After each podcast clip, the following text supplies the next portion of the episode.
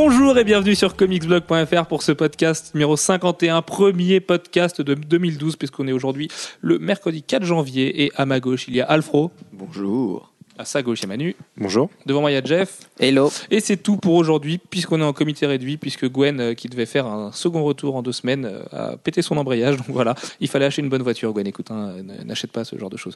Euh, aujourd'hui, de quoi on va parler ? Alors, un vaste, un vaste programme, pardon, puisqu'on va parler du bilan de deux mille onze du côté des comics. Alors, vous le savez, la semaine dernière, enfin hier du coup, puisque le podcast a été publié avec un jour, par, un jour d'avance par rapport à celui-là, euh, vous avez fait un bilan un petit peu chaotique sur le cinéma avec une petite preview deux mille douze. Alors, aujourd'hui, ça va surtout être un bilan, même si on parlera de deux mille douze un petit peu à la fin. Euh, on va commencer par quoi ? On va commencer par poser une question. Alors forcément, cette semaine, pas de coup de cœur, pas de coup de gueule, puisqu'ils vont s'intervertir a priori dans le podcast. Euh, alors on va commencer par la question. Alexandre, est-ce que deux mille onze, c'était un petit peu l'année des retours ratés ? Et là, je pense aux stars et aux relaunchs en tout genre, dans le sens où on a eu l'année du retour de Jim Lee, de Greg Capullo, de Joe Madureira, de Marc Silvestri un tout petit peu. Euh, et puis je crois que c'est tout, mais c'est pas mal. Ouais, ça a surtout été le retour des, des dessinateurs stars des années quatre-vingt-dix qui, qui avaient un petit peu euh, disparu. On pourrait citer Liefeld aussi dans le, dans le tas. Et euh, comment dire, euh, ça n'a pas été le retour raté. Il euh, n'y a vraiment que Silvestri qui a vraiment raté le coche. Parce que euh, un numéro et puis s'en va. Et, enfin, un numéro et demi et puis s'en va. Et pas, euh, pas le meilleur numéro qu'il ait jamais rendu. Euh, après, pour ce qui est de Jim Lee, c'est vrai que... Euh, c'est pas le niveau d'excellence qu'on l'a, euh, auquel on a été habitué sur Hush, mais vraiment Hush, c'est un chef-d'œuvre, donc il euh, faut peut-être le laisser. Euh...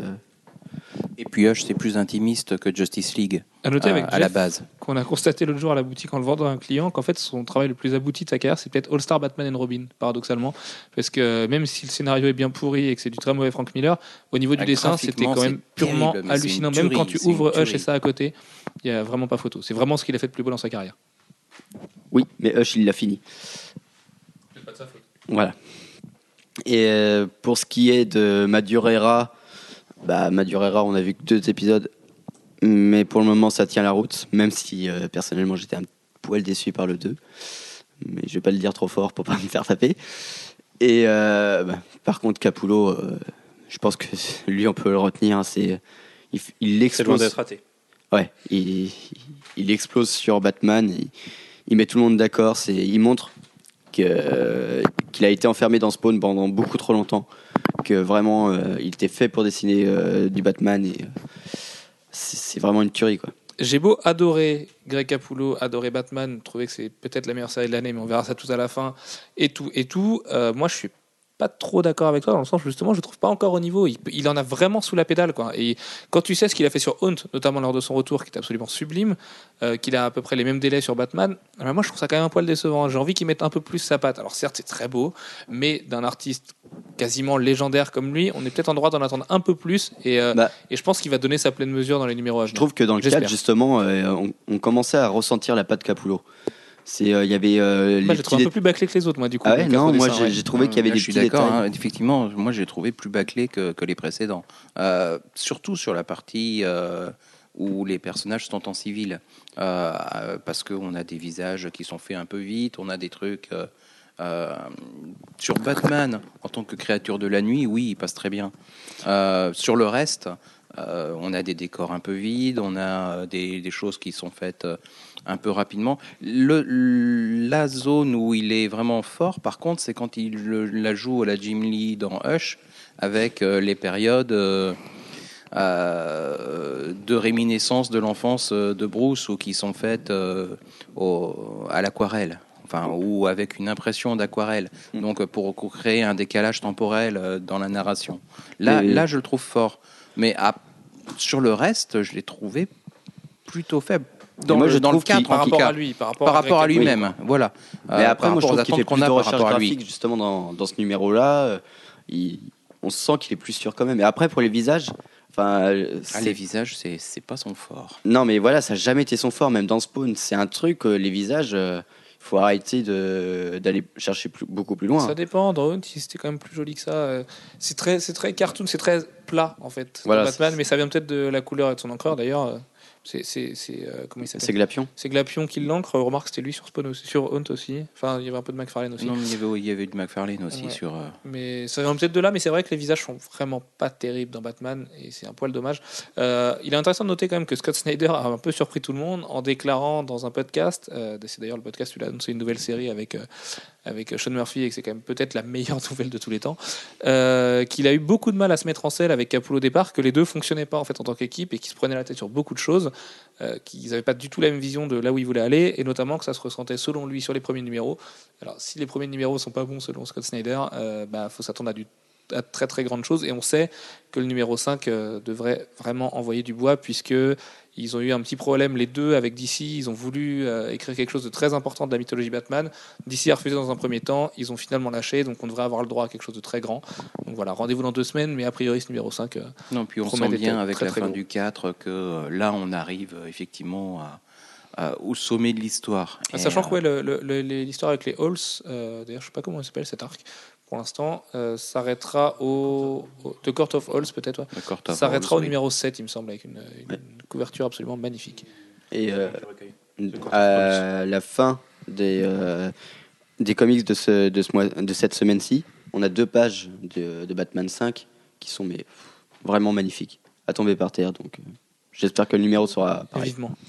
Vivement, vivement. Et donc, du coup, la question, alors des, des retours ratés, toi, qu'est-ce que t'en penses, euh, Manu ? Moi, je suis pas d'accord sur le fait que ce soit des retours ratés. Je, je pense surtout qu'on en attendait beaucoup et que du coup, sur, trop. Euh, oui, trop, et que sur beaucoup de points, ça a déçu. Parce qu'on a des artistes qui sont pas, soit pas à leur niveau maximum. Bah parce que si on fait le bilan, on a un Greg Capullo qui est le seul qui va rester, qui peut donner plus. On a un Jim Lee qui abandonne la Justice League tout bientôt puisqu'il lui reste deux trois numéros à faire, c'est déjà pas mal parce qu'on s'attendait à trois numéros au départ. Joe Mad qui lâche la bride au bout de trois numéros d'Aveling Spider-Man, Marc Silvestri qui en fait un et deux trois pages sur le deux, euh, bah ça fait quand même beaucoup à encaisser. Enfin, on, on a vend... Rocafort qui tient sur Redwood. Non, mais Rocafort c'est absolument pas une légende, donc euh, Rocafort c'est, c'est, c'est le secret le mieux gardé de l'industrie. Donc euh, avec lui, lui et Phil Noto, c'est le genre de mec peu, peu de gens les aiment et, alors qu'ils gagneraient à être ultra connu, enfin voilà, mais ça viendra finalement, comme Ren Stegman et puis euh, Clayman. Mais pour ces pour ces grands artistes là, on aurait quand même aimé des trucs plus légendaires que ça. On sent que le run de la Justice League de Jeff Jones et Jim Lee va peut-être pas rester dans l'histoire. Euh, le Batman, le Batman de Capullo, Jeff. Euh... Jeff, tu penses que ça va rester dans l'histoire, toi ? Moi, je pense qu'il va rester dans l'histoire, pas en tant qu'arc définitif, mais en tant que euh, arc historique, premier arc de la Justice League euh, du nouvel univers des New cinquante-deux. Tout si, c'est, si les New cinquante-deux c'est, c'est, euh, juste, c'est juste une question de, de position euh, par rapport à l'univers. C'est euh, comme euh, dans un autre sens euh, le Man of Steel de Byrne, euh, c'est le, la, la première approche de Superman de l'univers post-crisis euh, et ouais, c'est resté. Elle... Est-ce que ce sera le truc qui sera réédité, ré, ré, réédité ? Est-ce que ça va être c'est une pierre un, angulaire ? C'est pas un Batman Hush en puissance, mais en voilà, même temps, la Justice League n'a pas de, a pas de oui. chef-d'œuvre absolu. Ça, je suis bien d'accord. Et par contre, en tant que présentation de l'univers, du nouvel du univers d'ici, c'est, je trouve ça assez efficace. Euh, pas en tant que super aventure, mais en tant que présentation des nouveaux perso- enfin des personnages, euh, je trouve assez bien fait. Et euh, pour quelqu'un qui voudrait une introduction à l'univers d'ici, euh, bah, je pense que c'est un point d'entrée assez simple. Oui, mais c'est ça, le mot à retenir, c'est simple, quoi. C'est, c'est une, un assemblage de catchlines avec des moments euh, très, euh, très senti- ce personnage très fort, mais l'histoire en soi, elle patine, c'est pas hyper profond, c'est pas hyper bien écrit. Euh.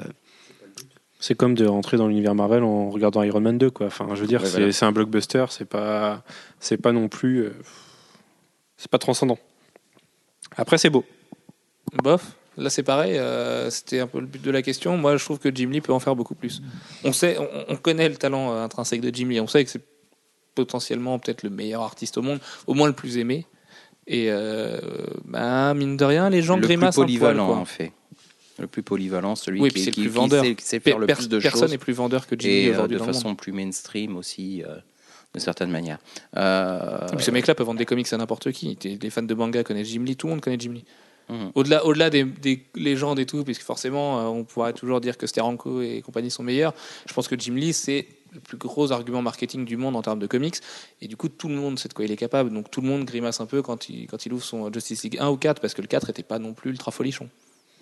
Non, bon, enfin ça allait. Hein. Euh, franchement, c'est, c'est, c'est pas ça le pire. Le problème, c'est que Jim Lee, tu peux pas dire ça va, ça va quoi. C'est, il faut que Jim Lee t'en mette plein la tête. C'est... Oh, je voilà. trouve quand même qu'il nous en met pas mal. Mais maintenant, il en met pas autant. C'est certainement pas aussi spectaculaire que, que pouvait l'être H. Mais H est beaucoup plus intimiste. Euh, on rentre, on, on rentre dans la vie des, des personnages. On rentre dans leur vie quotidienne. Euh, là, pas du tout, du tout, du tout. Non, mais là, il y a aussi le fait qu'on ressent euh, qu'il manque parfois de temps.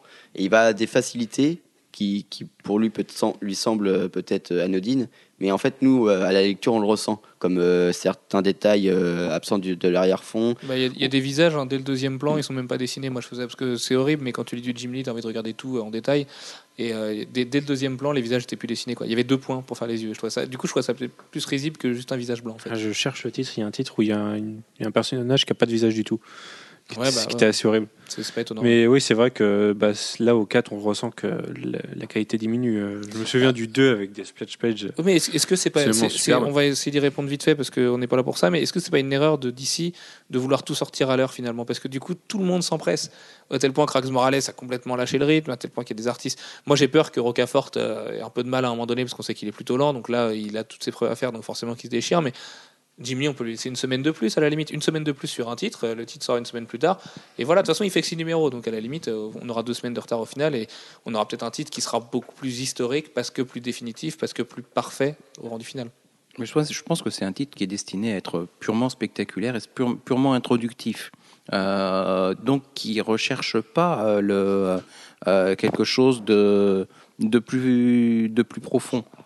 Euh, à l'inverse et en parallèle euh, du côté de D C, ils ont une véritable volonté de rester sur un rythme. Euh, ben, tous les numéros un du New cinquante-deux sortent, euh, enfin tous les numéros sortent le même mois. Euh, on est, on a, on a que semaine. des numéros, on a que des numéros trois, des numéros quatre, des numéros cinq, des numéros. Bon, on parle pas des mini-séries, des mini-séries, oui. on parle pas des autres séries relancées par ailleurs. Euh, qui, elles, évidemment, ont des numéros différents. Euh, mais euh, tout, tient, hein. tous les New cinquante-deux, pour l'instant, euh, ben, sortent le même mois et avec le même numéro. Et c'est sauf assez que, impressionnant. Mais c'est sauf qu'on va rentrer ça va pas durer, deux mille douze, évidemment. Dans la fameuse période qu'on craignait en faisant les podcasts pré-relaunch. Euh, là, ça commence à partir dans tous les sens. Hein. Voilà, Ron Marsan, va de voodoo. J'en passe parce que je ne m'en souviens même plus de, de tous les changements qu'il y a.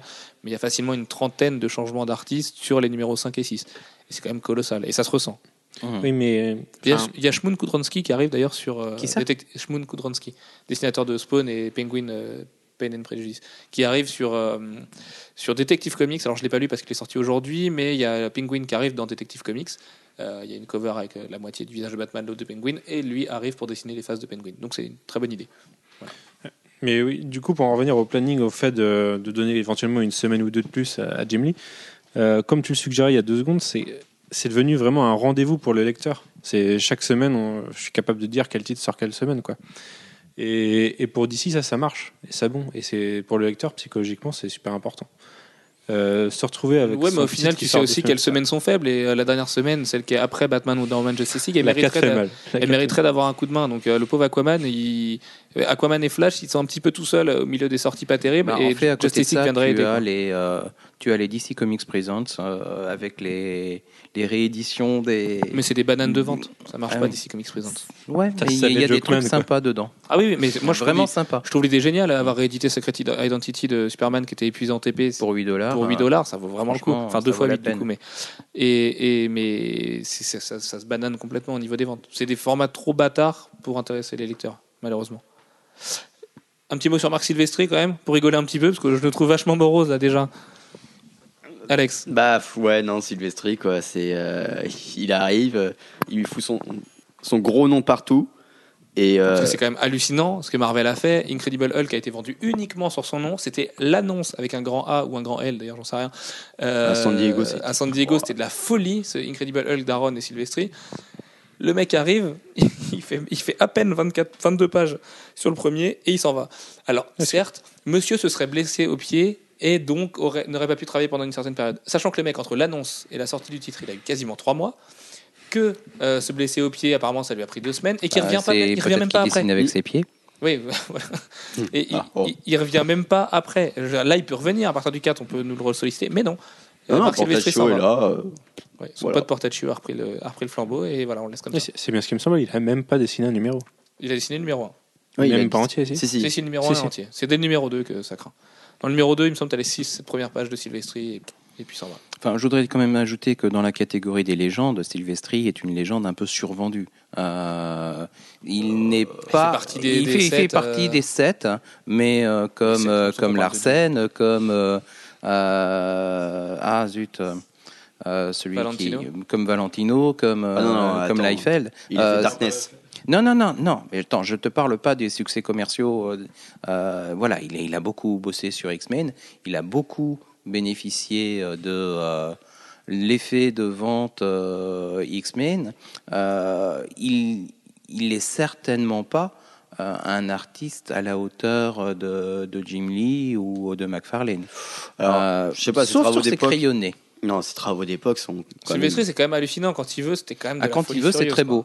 C'est très beau. Euh, c'est quand même le maître de Michael Turner. Enfin, c'est quand même ouais. un bonhomme dans cette industrie. C'est quelqu'un, Silvestri. Oui, oui, mais c'est, c'est pas. Il est respecté tous. C'est, c'est pas Jim Lee, c'est pas McFarlane. C'est la folie. Non, mais McFarlane, il fait partie des plus grands. Donc euh, McFarlane, aujourd'hui, dans c'est une vraie légende. Dans ceux qui sont revenus. Et euh, c'est certainement pas le gars qui passe le plus de temps. Euh, sur, euh, c'est un sur ses dessins. C'est un, c'est un glandeur, hein, Silvestri. C'est, s'il n'aime pas travailler, bah voilà, tant pis. Il a une, il a une pente star. Ouais, il a quand femme. même bien travaillé pendant longtemps. Euh, il oui, a, mais il... je veux dire, McFarlane a travaillé avant le succès d'Image, a travaillé après, retravaille maintenant, et au final, bah voilà, la, la réussite et la reconnaissance, elle va de pair avec ça. Mais il a très vite, euh, avec Image, il a très vite fait travailler les autres aussi, dans, dans un style Silvestri, euh, dans lequel il a entraîné beaucoup de monde, et euh, d'ailleurs avec plutôt un joli succès. Bah, Finch, Turner, euh, voilà, qui, qui sont des, des gens vraiment oui, mais aujourd'hui, remarquables. Les gens, les gens, Finch est devenu peut-être plus vendeur que Silvestri aujourd'hui. Finch est beaucoup plus vendeur que Silvestri. Ça, ouais. enfin, je crois que le nom de Silvestri fait quand même toujours résonner quelque chose. Hein. Quand, quand tu as une annonce avec Silvestri au dessin, tu as toujours envie d'y bah, croire. Parce quoi. qu'il est devenu rare aussi. Ouais, mais avant il était rare et bon. Le, son non, numéro non, avant sur... il était fréquent et pas non, toujours non. bon. Non, non, non je non, te garantis. Les, les X-Men, sont... les X-Men de, de Claremont Burns, de Claremont avec euh, avec Silvestri au dessin, ouais, sont tu, pas bons, sont vraiment mauvais. Ouais, non, mais c'est mais pas mauvais. Dessin, c'est pas à cause du dessin, je t'assure. Je t'assure. C'est pas que c'est pas rien deux, qu'à cause deux, du ouais. dessin. C'est mais les, les, euh, les graphiquement, c'est mauvais. Je suis désolé. Le mec dans les égouts là. Ouais, c'était. Ah, comment il s'appelle ? Les Morlocks. Les Morlocks, c'est ça. J'allais dire les Moldus. Donc, je me Après, suis, je me suis trompé de mauvaises choses. Mais bon, il y, y avait pas que lui. Il y avait aussi de l'ancrage. Il y avait. Oui, j'ai voilà, trouvé. C'est d'autres, c'est d'autres procédés que, que maintenant. C'est clair. Euh, moi, je pense que Silvestri est un très bon dessinateur de crayonné qui passe très mal au-delà. Non, mais euh, regarde même son retour euh, sur un, un seul épisode. C'était Second Coming, il me semble. Non. Euh, Utopia euh, quand le, le crossover Dark Avengers euh, X-Men, il revient pour un seul c'était numéro pas mal, ouais. mais c'était un, un putain de bon numéro, mais là il ouais. revient pour un numéro et en plus il se permet d'être moche. Faut, faut quand même y aller quoi. Pas terrible, on va dire pas terrible. Moi aussi je trouvais ça un peu, oui, un bah, peu décevant. Il manque d'entraînement. De Après il faut, il faut, il faut. Tu sais c'est comme tu recommences à courir, euh, il faut un certain temps avant de retrouver son rythme. Voilà. Allez, on, on, on va parler de trucs euh, encore. plus chiant presque. Euh, on va parler des ventes. Alors les ventes, certes, c'est pas génial, donc on va pas passer trois heures sur les chiffres. Après, on va attaquer avec les éditeurs un par un, mais on va se poser la question de savoir s'il n'y avait pas un mieux plutôt trompeur cette année, Alex, parce que on a parlé de battre des records. Alors oui, forcément, si on compare avec le X-Men de Lee Claremont, l'X-Men un et huit millions de copies, c'est sûr que les cent cinquante mille de Justice League, c'est pas énorme. Maintenant, euh, c'était quand même du mieux. On avait beaucoup, beaucoup, beaucoup de titres qui passaient la barre des cent mille, chose qui n'arrivait plus ces dernières années. Et du coup, on nous a dit ça y est, le, le marché est reparti. Allez hop, c'est reparti, machin. On est tous à bloc, tout ça. Et c'est euh... pas le marché qui est reparti, c'est l'intérêt pour pour le, les comics, euh, mais, mais de façon temporaire. Et voilà, et, et voilà. Est-ce que du coup, c'est pas trompeur puisqu'on sait là maintenant en janvier que en décembre, Marvel est repassé devant D C. Donc ça y est, la routine a repris son chemin et, et D C passé le quatrième numéro. Ben ils vendent plus que des Justice League, des Batman, des des quoi ? Qu'est-ce qui est très vendeur chez, chez D C ? Action Comics peut-être, ouais un peu. Euh... Détective, ah, un petit peu, Robin, Wonder Woman, Aquaman, Flash. Tous les quoi. titres Batman. Les Green Lantern, oui, mais oui, mais il n'y a que deux titres qui sont au-dessus de cent mille, c'est Batman, Justice League. Ouais, et temps, puis, euh, avant, il n'y en avait pas. Même, euh, en c'est, fait, euh... on s'est rendu compte d'un truc, c'est que même quand les ventes ont explosé, en fait, ça n'a pas du tout fait grimper le marché. C'est juste que ça fait vase communicant et que toutes les petites séries ont, ont morflé. C'est pour ça que... Je pense que ce n'est pas tellement que les petites séries qui ont morflé, je pense que c'est les petits éditeurs qui ont morflé. Non, c'est les petites séries parce que Marvel, euh, Marvel s'ils ont fait à un moment euh, une série d'annulations de nouvelles séries en masse, c'est pas pour rien. C'est qu'à un moment, ils se sont dit bah, on est en train de, de produire beaucoup plus qu'on ne vend parce que euh, les gens sont partis pour acheter des gros trucs. Mais bon, ça a été oui, parce que d'ici, il y avait une logique euh... en début d'année qui était très bizarre parce qu'avoir Brightest Day comme titre phare, forcément, c'est pas vendeur, mais en même temps, c'était hyper louable de leur mmh. part de, d'essayer de nous faire vendre des bonnes histoires qui mettent en scène des, des seconds couteaux et, euh, et, et d'éponger la catastrophe qui se passait sur les, sur les grands héros, parce qu'à part Morrison qui sortait un bon Batman, et encore, il faut, ad- faut adhérer le Batman de Morrison, ce qui n'est pas le cas de la moitié des gens. Bah Wonder Woman, c'est sacrément nul. Euh, Aquaman n'existait pas à ce moment-là, enfin n'existait plus. Green Lantern, Jeff Jones faisait sa popote, mais bon, War of the Green Lantern, ça reste pas comme le meilleur passage de son run. Euh, Superman, c'était absolument catastrophique. Action Comics aussi. Heureusement que D C avait son Brightest Day. Alors certes, ça passait pas cent mille, mais au moins il y avait une éthique pro qui faisait que les mecs ils sortaient des titres dans lesquels ils croyaient, où ils mettaient toute leur âme et qui étaient vraiment bien. Et il y avait quelques petits titres qui, enfin, que personnellement je regrette, genre Batgirl de l'époque. Mais bon. et, euh, et on pense euh, aux, aux géniaux gens de I G N qui adoraient. Euh, La série, c'était les Secret Six de Gay ah oui. Simon, qui est, ouais. où il pleure tous les jours le, le, l'arrêt des Secret Six et où il pleurait les Thunder Agents. Mais les Thunder Agents sont venus toujours sous la houlette de Nick Spencer, donc c'est pas plus mal. Oui. Mais du coup, d'ici, alors le problème c'est que ce genre de politique ça marche pas parce que ça vend pas et donc on relaunch et donc ouais, on fait du blockbuster pour que le blockbuster, vous voyez pas ma main, mais il fasse un gros pic à un moment et que, et que tout, chaque mois ce soit plop, plop, plop, plop, plop jusqu'à ce qu'on s'arrête et qu'on se demande bon bah les gars, on fait quoi ? Bah, c'est ça le problème, c'est qu'on pouvait s'y attendre et eux aussi, c'est, c'était un électrochoc, mais euh, c'était. C'était vraiment totalement temporaire. Après, derrière, il fallait assurer la qualité, il fallait assurer les artistes, et ça, ils n'ont pas réussi. Surtout au niveau des artistes, les garder euh, plus, de cinq, plus de quatre numéros même, ils n'ont pas réussi. Et là, ouais, et puis, là, ça commence à se ressentir. À la place, ils font... Ça ils commence à se ressentir leur... dès le mois deux, déjà, de toute façon. Ils récupèrent toujours les mêmes vieux euh, de la vieille. Euh, l'arrière-garde, euh, toujours vaillante. Euh, Georges Pérez. Georges Pérez, Dan Jurgens, euh, Keith Giffen. On ne dit pas qu'ils sont mauvais, hein, loin de là. Mais... Après, tout ce qui est Didio, Giffen, euh, Jurgens, et j'en oublie un, euh, c'est des mecs qui sont historiquement très implantés chez D C. Donc, de toute façon, oui. Pérez reste un artiste de légende. Puis, ils, de dire, mais... ils ont une espèce de, de capacité à travailler comme des fous, parce que, mine de rien, ils en ont, ils en ont récupéré des titres. Ils, ils, ils font le taf, et, euh, et puis ils le, font, euh, ils le font honorablement, en plus. Mais voilà, c'est, c'est, le problème, c'est que c'est, c'est pas vendeur, quoi. C'est, ça, manque, ça manque de sexe, quoi, cette histoire. Non, je vais peut-être quand même, euh, je vais peut-être quand même un peu nuancer les choses. Euh, c'est vrai qu'on n'est plus, euh, à la fin de l'année deux mille, euh, deux mille onze, on n'est plus sur les ventes de septembre pour D C, c'est clair. Euh, mais, malgré tout, je pense qu'on est au-delà de leurs ventes de... Euh, de juillet, de août, de mai, d'avril. Euh, voilà, je pense qu'ils sont malgré tout au-dessus. Euh, je pense commercialement même... Pour l'instant Pour l'instant. Alors, c'est, c'est, c'est, le, c'est la vraie question. Euh, est-ce que, Moi, est-ce que, que deux mille douze avril, va être d'ici. terrible euh, Non, on n'en parlera pas plus. Marvel va sortir quelque chose qu'ils préparent depuis cinq ans. Et d'ici, c'est ce tout ce qu'ils, qu'ils ont à répondre, c'est non, ce non, on, le sait, on le sait, attends, on, on ressent les réminiscences de House of M partout en ce mmh. moment. Là, on sent que c'est, on est, on est dans l'antichambre d'Avengers versus X-Men. Ça va être la, la quintessence du Bendis. Alors certes, on oui, peut mais détester Avengers Bendis, mais... X-Men, on en a déjà eu, euh, même s'il ne s'appelait pas comme ça. Donc, je, euh... je, je, je sais pas pourquoi, mais j'ai envie d'y croire, comme j'avais pas envie de croire à Fear Itself l'année dernière, donc je me dis que je, je suis ça se trouve mon instinct ne m'a pas menti une fois, il ne mentira pas deux. Je suis d'accord qu'on sent les liens avec House of M. Je suis pas d'accord pour dire que c'était prévu depuis House of M. Non, c'est pas prévu depuis House of M, évidemment. Ça peut être totalement artificiel, tout comme Secret Invasion. En attendant, en attendant, on a tous compris, en voyant euh, d'ici, en voyant les méthodes, en parlant aux artistes, que ce relaunch il a été fait dans la précipitation la plus totale, que là on sait pas trop quoi faire chez D C, on se regarde, on fait eh les mecs, avril c'est bientôt, euh, on fait quoi ? Ah bah attends, euh, on n'avait pas calé une nana là dans les cinquante-deux premiers titres, vas-y trouve lui un nom, attends elle s'appelle Pandora, ouais putain on peut faire trop de trucs si elle s'appelle Pandora, et là rien, on n'a pas une annonce de chez D C, le seul truc bandant chez D C en deux mille douze qui est annoncé pour l'instant c'est Léviathan de Grant Morrison, et ça ce sera pas un succès commercial de dingue puisque peu de gens arrivent encore à suivre Grant Morrison sur Batman, et qu'en plus ça se passe pré-relaunch, donc euh, ça intéresse pas grand monde, niveau continuité déjà c'est un peu bancal, sinon il y a quoi chez d'ici en deux mille douze. Alors certes, on va s'éclater sur Justice League, sur Batman et sur ces titres-là parce que les artistes euh, font des trucs solides. Enfin, moi, je sais qu'il y a une dizaine de titres d'ici qui, que j'adore lire tous les mois et puis ça fait trois titres par semaine, c'est rien, c'est même mieux. Du coup, de ne pas s'imposer des lectures moyennes, mais il n'y a rien d'annoncé en deux mille douze. C'est, c'est bien leur problème, c'est qu'en ce moment, Marvel... À part les re... départs des grands artistes d'ailleurs, puisqu'on sait que Jim Lee s'en va, donc ça va être moins bien. Bah oui, bah, dans ce cas-là, moi, je me raccroche à la branche Capullo et je me dis putain, Greg, vas-y, assure tout parce que, parce que sans, sans Capullo, je pense que d'ici ferait la gueule. Le problème, c'est que Marvel, en ce moment, vend des titres sur un event qui se passe dans plusieurs mois. C'est-à-dire qu'ils regagnent des lecteurs sur mois. Quelque chose qui n'existe pas encore. Mais c'est dans trois mois. Trois mois, c'est oui, rien en comics. Mois, mais... et, et, le, et le prélude est dans deux mois. Donc, euh, et en attendant, on a Extinction. C'est dans trois mois. A... Le prélude, c'est, c'est vingt-huit mars. Oui, mais on a, on a, on a encore Extinction pour patienter. Mais Extinction... euh, on est dans Red Genesis sur les X-Men. Il y a Red Genesis, ils... qui est cool. Ils vendent... Il y a Children's Crusade qui vient de sortir, qui doit sortir en février, qui va se conclure, qui a mis un an et demi à sortir et qui est sûrement la meilleure série de Marvel en ce moment. Du côté des. De, Graphiquement, des... c'est certain. Des euh... Urban Heroes, Daredevil et Punisher qui sont très bien dans leur coin. Moi, je sais que chez Marvel, je m'éclate un peu plus que chez D C. Et ça, fait, et ça me fait plaisir de le dire, d'ailleurs, parce que ça fait un moment que ce n'était pas le cas. Mais regarde Extinction, c'est nul. Ils le vendent parce que c'est censé être amené éventuellement à Avengers versus X-Men. Mais derrière, c'est plat, c'est nul, ça ne sert à rien. S'il n'y avait pas ça derrière, on ne l'aurait pas acheté. Moi, je euh, sais que je l'aurais pas acheté. Non, on l'aurait pas acheté, mais c'est le but aussi. Je pense qu'on l'aurait pas acheté, effectivement, parce que Jeff Lubb, euh, McGuinness, ça fait plaisir à personne, a priori.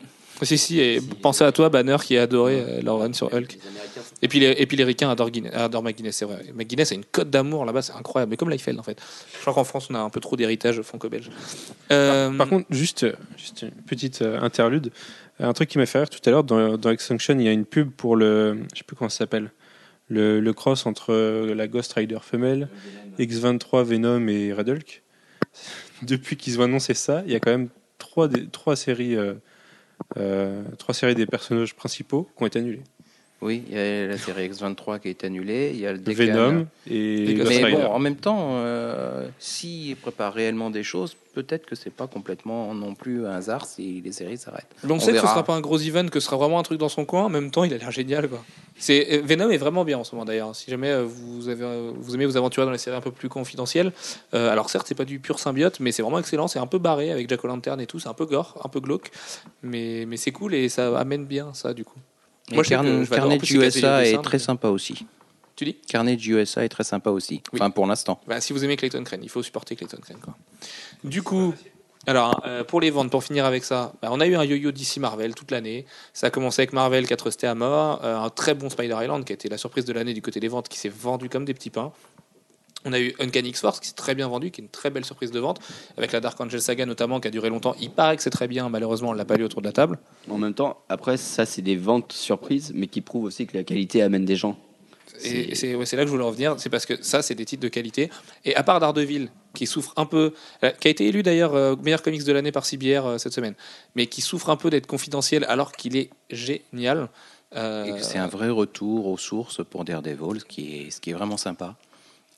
Enfin voilà, après il euh, y a il y a aussi les fans ouais, moi, il, du il, il euh, manque un peu hein, le, du, du la D D, phase Bendis Brubaker ça manque quoi. Du D D Miller Bendis Brubaker beaucoup plus dark. En même temps ils, ils y font souvent allusion et notamment dans le dernier numéro où justement il y a il y a Matt qui se, qui s'enferme dans une pièce toute sombre et tout, on sent quand même ils, il ils ont pas, pas loin, ils ont enfin, pas c'est un héritage qui est colossal parce que c'est quand même ouais. plusieurs années de run qui sont bah, juste depuis Miller quoi. C'est et au top, top euh, de, de la qualité. Et du coup, euh, voilà, euh, ils n'ont pas effacé non plus. Enfin, euh, Mark Waid, il n'est pas venu, il a effacé tout ce qui s'est fait avant. C'est, c'est juste qu'il essaye de retravailler un petit peu le personnage. Ça joue beaucoup sur les dessins. Ce serait Sean Phillips au dessin avec Mark Waid, ça n'aurait pas l'air si euh, ensoleillé. Si lumineux, fait. C'est sûr. Mais ils ont choisi des artistes beaucoup plus dans, bah, beaucoup plus proches de, d'un univers euh, ligne claire. Et avec des et très lumineux dans leur dans leur approche du dessin. Sachant que Marcos Martin va rester seul sur le titre puisque Paulo Rivera s'en va dessiner un titre Image. Et rien que pour le t-shirt de de Matt il y a, il y a deux mois je crois, ça vaut le coup. C'était quoi déjà non, le t-shirt c'est, ce mois-ci. Ce mois-ci, ouais. Celui qui dit I'm not Daredevil. Ah oui, oui, excellent, excellent. D'ailleurs, oui, ça c'est une vraie référence à Brubaker aussi, avec le procès et tout ça, et tout ce qui s'est passé sous Brubaker et Bendis. Euh, allez, on va commencer, messieurs, avec le bilan éditeur par éditeur. Alors, on va commencer avec Marvel, forcément, on commence toujours avec le plus gros, et on va faire un bon, on va un petit peu éviter euh, janvier à mars, puisque c'était pas excellent ici, mais comme c'est une période historiquement faible, de toute façon chez Marvel, euh, on va arriver direct en février, en avril, pardon, avec le premier jour de la Capo Comic Con, qui était également le, le jour de la sortie, enfin deux jours après la sortie de Fear Itself numéro un. Alex, tu l'avais découvert en premier, est-ce que tu peux nous faire un rapide bilan de Fear Itself, même si on lui a consacré un podcast? euh, bah, pff, Le bilan, c'est euh, ça commence, ça peut être, on, on a envie d'y croire, parce que euh, quand même, euh, voilà, c'est l'event, on a envie d'y croire, on découvre un Stuart Timonen qui n'a jamais été aussi bon, donc on est, euh, on est un peu sur les fesses, euh, il, il, il s'adapte à du Coppel. C'est moins vulgaire que la semaine dernière, toi. Oui, oui, je me suis calmé, merci. Et euh, du coup, euh, c'est euh, non mais la semaine dernière, j'étais entraîné par une espèce de de brochette de, de trois aussi, de bouteilles aussi sur la table et de bouteilles. Bref. Et donc, euh, Fury Itself commence. Euh, on a envie d'y croire. Il y a quelques numéros qui suivent. Il y a un, un numéro quatre d'anthologie dont que vous n'avez pas encore vu en V F. Donc, trois, quatre, cinq euh... sont très bien. Vous avez eu le trois ce mois-ci en V F. trois, quatre, cinq sont très bien. Profitez-en. Et euh, après, bah voilà. Après, c'est la, la déception, mais ultime. Euh, on, on s'est tous regardés en fait en finissant le set. Est-ce que je viens de lire un étron monumental? Est-ce que je, je, je me suis fait violer le cerveau? Et euh, mais en fait, on s'en est rendu compte que oui, quoi. C'est bah, c'est même pas le problème, c'est qu'on s'en rend compte encore aujourd'hui, parce qu'il y a encore les aftermaths qui continuent. Battlescar, c'est nul, vraiment. Hein. Battlescar, ah ouais. c'est vraiment nul. Ouais. Ça s'arrête en mars, je crois. Euh, ouais. ouais. The Fearless, c'est pas terrible du tout. Il y a des phases limite, sympas, mais il y a des phases vraiment nulles. Il y a du Paul Pelletier, donc c'est plutôt joli de temps en temps. Il y a du Marc Bagley, donc c'est beaucoup moins gentil le reste du temps. Et, euh, et voilà, non, non, mais ouais, Fear Itself, moi, l'impression que j'ai eue, en dehors de lire une mauvaise histoire, parce qu'encore une fois, comme tu dis, les dessins d'Imonen ont sauvé le bébé, bah, c'est surtout de lire une histoire qui ne sert à rien et qui a été complètement effacée de la continuité. Et j'ai l'impression, moi, aujourd'hui, et c'est quand même triste, que les autres scénaristes Marvel portent un peu les délires de Matt Fraction comme un boulet, en fait. Mm. C'est, c'est Bendis, t'as l'impression qu'il essaie de réparer vraiment toutes les conneries de Fraction. Et c'est le cas avec le Avengers Annual, notamment, où il revient sur des choses de, de Fear Itself, justement, et tout ça. Et Et t'es là, tu te dis, c'est quand même grave que les mecs se parlent pas et que Matt Fraction ait les clés pour faire des trucs colossaux que les autres se doivent de rattraper derrière. Non, et puis, moi, moi, je trouvais que c'est même gentil, parce que tu dis que ça a commencé, on y croyait. Personnellement, ça, ça a commencé pendant deux numéros, deux numéros, je savais pas quoi penser, personnellement. J'y croyais pas, j'y... enfin, rien. C'est au numéro trois que j'ai commencé à y croire, et j'ai très vite déchanté, même le numéro quatre ça, qui tombait un peu à plat, quoi. Et après, on a eu un cinq euh, bon et six sept. Euh, ouais, six sept, comme tu dis. Mais euh, après, euh, Fear Itself, il, il, il a, on a senti le côté artificiel du truc, quoi. C'est ça aussi, c'est qu'à un moment, on s'est dit, bah, là, c'est le truc, ils, ils ont voulu faire leur vente, mais ils l'ont fait en trois, trois semaines, même pas le... leur event, et euh, puis même Brubaker qui après euh, autorise euh, Fraction à tuer, euh, à tuer Bucky, qui ensuite, mais quasiment tra- en train de lui dire, mais, mais pourquoi tu l'as tué comme ça, enfin, enfin c'est nul, c'est, c'est, c'est moi, je le fais revenir, et tu, tu me le tues comme ça, une espèce de crétin. Enfin bref. C'est... Encore une fois, voilà, c'est, c'est le fait que, que les autres doivent éponger ces conneries, quoi. C'est... Moi je pense que c'est aussi une, un reflet de... l'encombrement que représente pour Marvel le, bah, toute la partie euh, Asgard mythologique. Euh, c'est comme dans Les Vengeurs, quand Thor arrive, en règle générale, le, euh, c'est Deus Ex Machina. Quoi. C'est, c'est le Deus Ex Machina, hein, c'est exactement ça. C'est, on en parle plus, hein. C'est, voilà, il arrive, euh, il bousille tout, et puis euh, c'est fini. Euh, bon, ça marche pas à tous les coups, hein. C'est sûr que si on lui met Galactus en face, ça marche pas. Encore une fois, euh... c'est très bien écrit dans l'Avengers Annual qui est sorti aujourd'hui par Bendis, d'ailleurs. Mmh. C'est Wonder Man qui lui fait une blague là-dessus, qui est très bon, hein, cet annual, qui est pas très beau, c'est pas du très beau Del Otto, mais qui est très bon. Mmh. Et, euh... Et du coup, euh, Fear Itself, c'est plus un... une manière de sortir euh, les Asgardiens, de... au moins de façon temporaire, euh, du champ de l'univers Marvel, pour pas avoir à en être encombré. Euh, pendant, pendant quelques mois.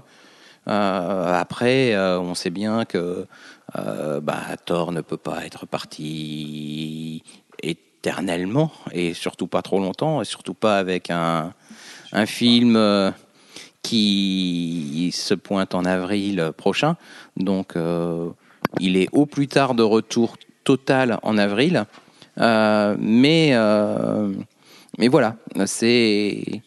Marvel a une réelle difficulté à gérer, euh, à gérer Thor dans son, dans, son, dans son univers, parce que c'est, c'est compliqué d'avoir un personnage qui est beaucoup plus puissant que les autres. Ah oui, et, mais euh... chez D C, ça marche avec Superman. Donc, euh... ouais, et puis, euh, bah, chez D C, ça arrive à le gérer, donc, euh... chez D C, ils ont contourné le problème en lui créant d'abord une, une faiblesse systématique, euh, et ensuite euh, en, en lui amenant tout un tas d'autres kryptoniens ou de... ou de cousins éloignés des Kryptoniens qui ont les mêmes, les mêmes, les mêmes pouvoirs. Mais voilà. C'est aussi que, ouais, enfin, même si ça reste toujours le plus fort, Superman, mais c'est parce qu'il, aussi parce qu'il a une position historique qui est beaucoup plus grande, que c'est de toute façon le plus grand héros d'ici, Euh, on nous l'impose tout le temps comme ça, voilà. C'est et puis le... c'est un fer de lance D C, quoi voilà, qu'il arrive. C'est c'est... Alors que Thor, on a l'impression que Marvel en a un peu honte. À... Aimerait pas mettre le gars avec le casque d'Astérix vraiment trop en avant. Euh, il est fort, d'accord, mais bon, on s'en contente comme ça. Et, et en fait, la, sa meilleure période récente, c'est Straczynski, c'est quand il est pas si fort que ça, quand il est lui-même perdu. Ouais, hum. non, je sais pas parce que. Reviens, Stras, s'il te plaît, reviens. Euh... Il a... euh, ne laisse il... pas Matt Fraction détruire Thor.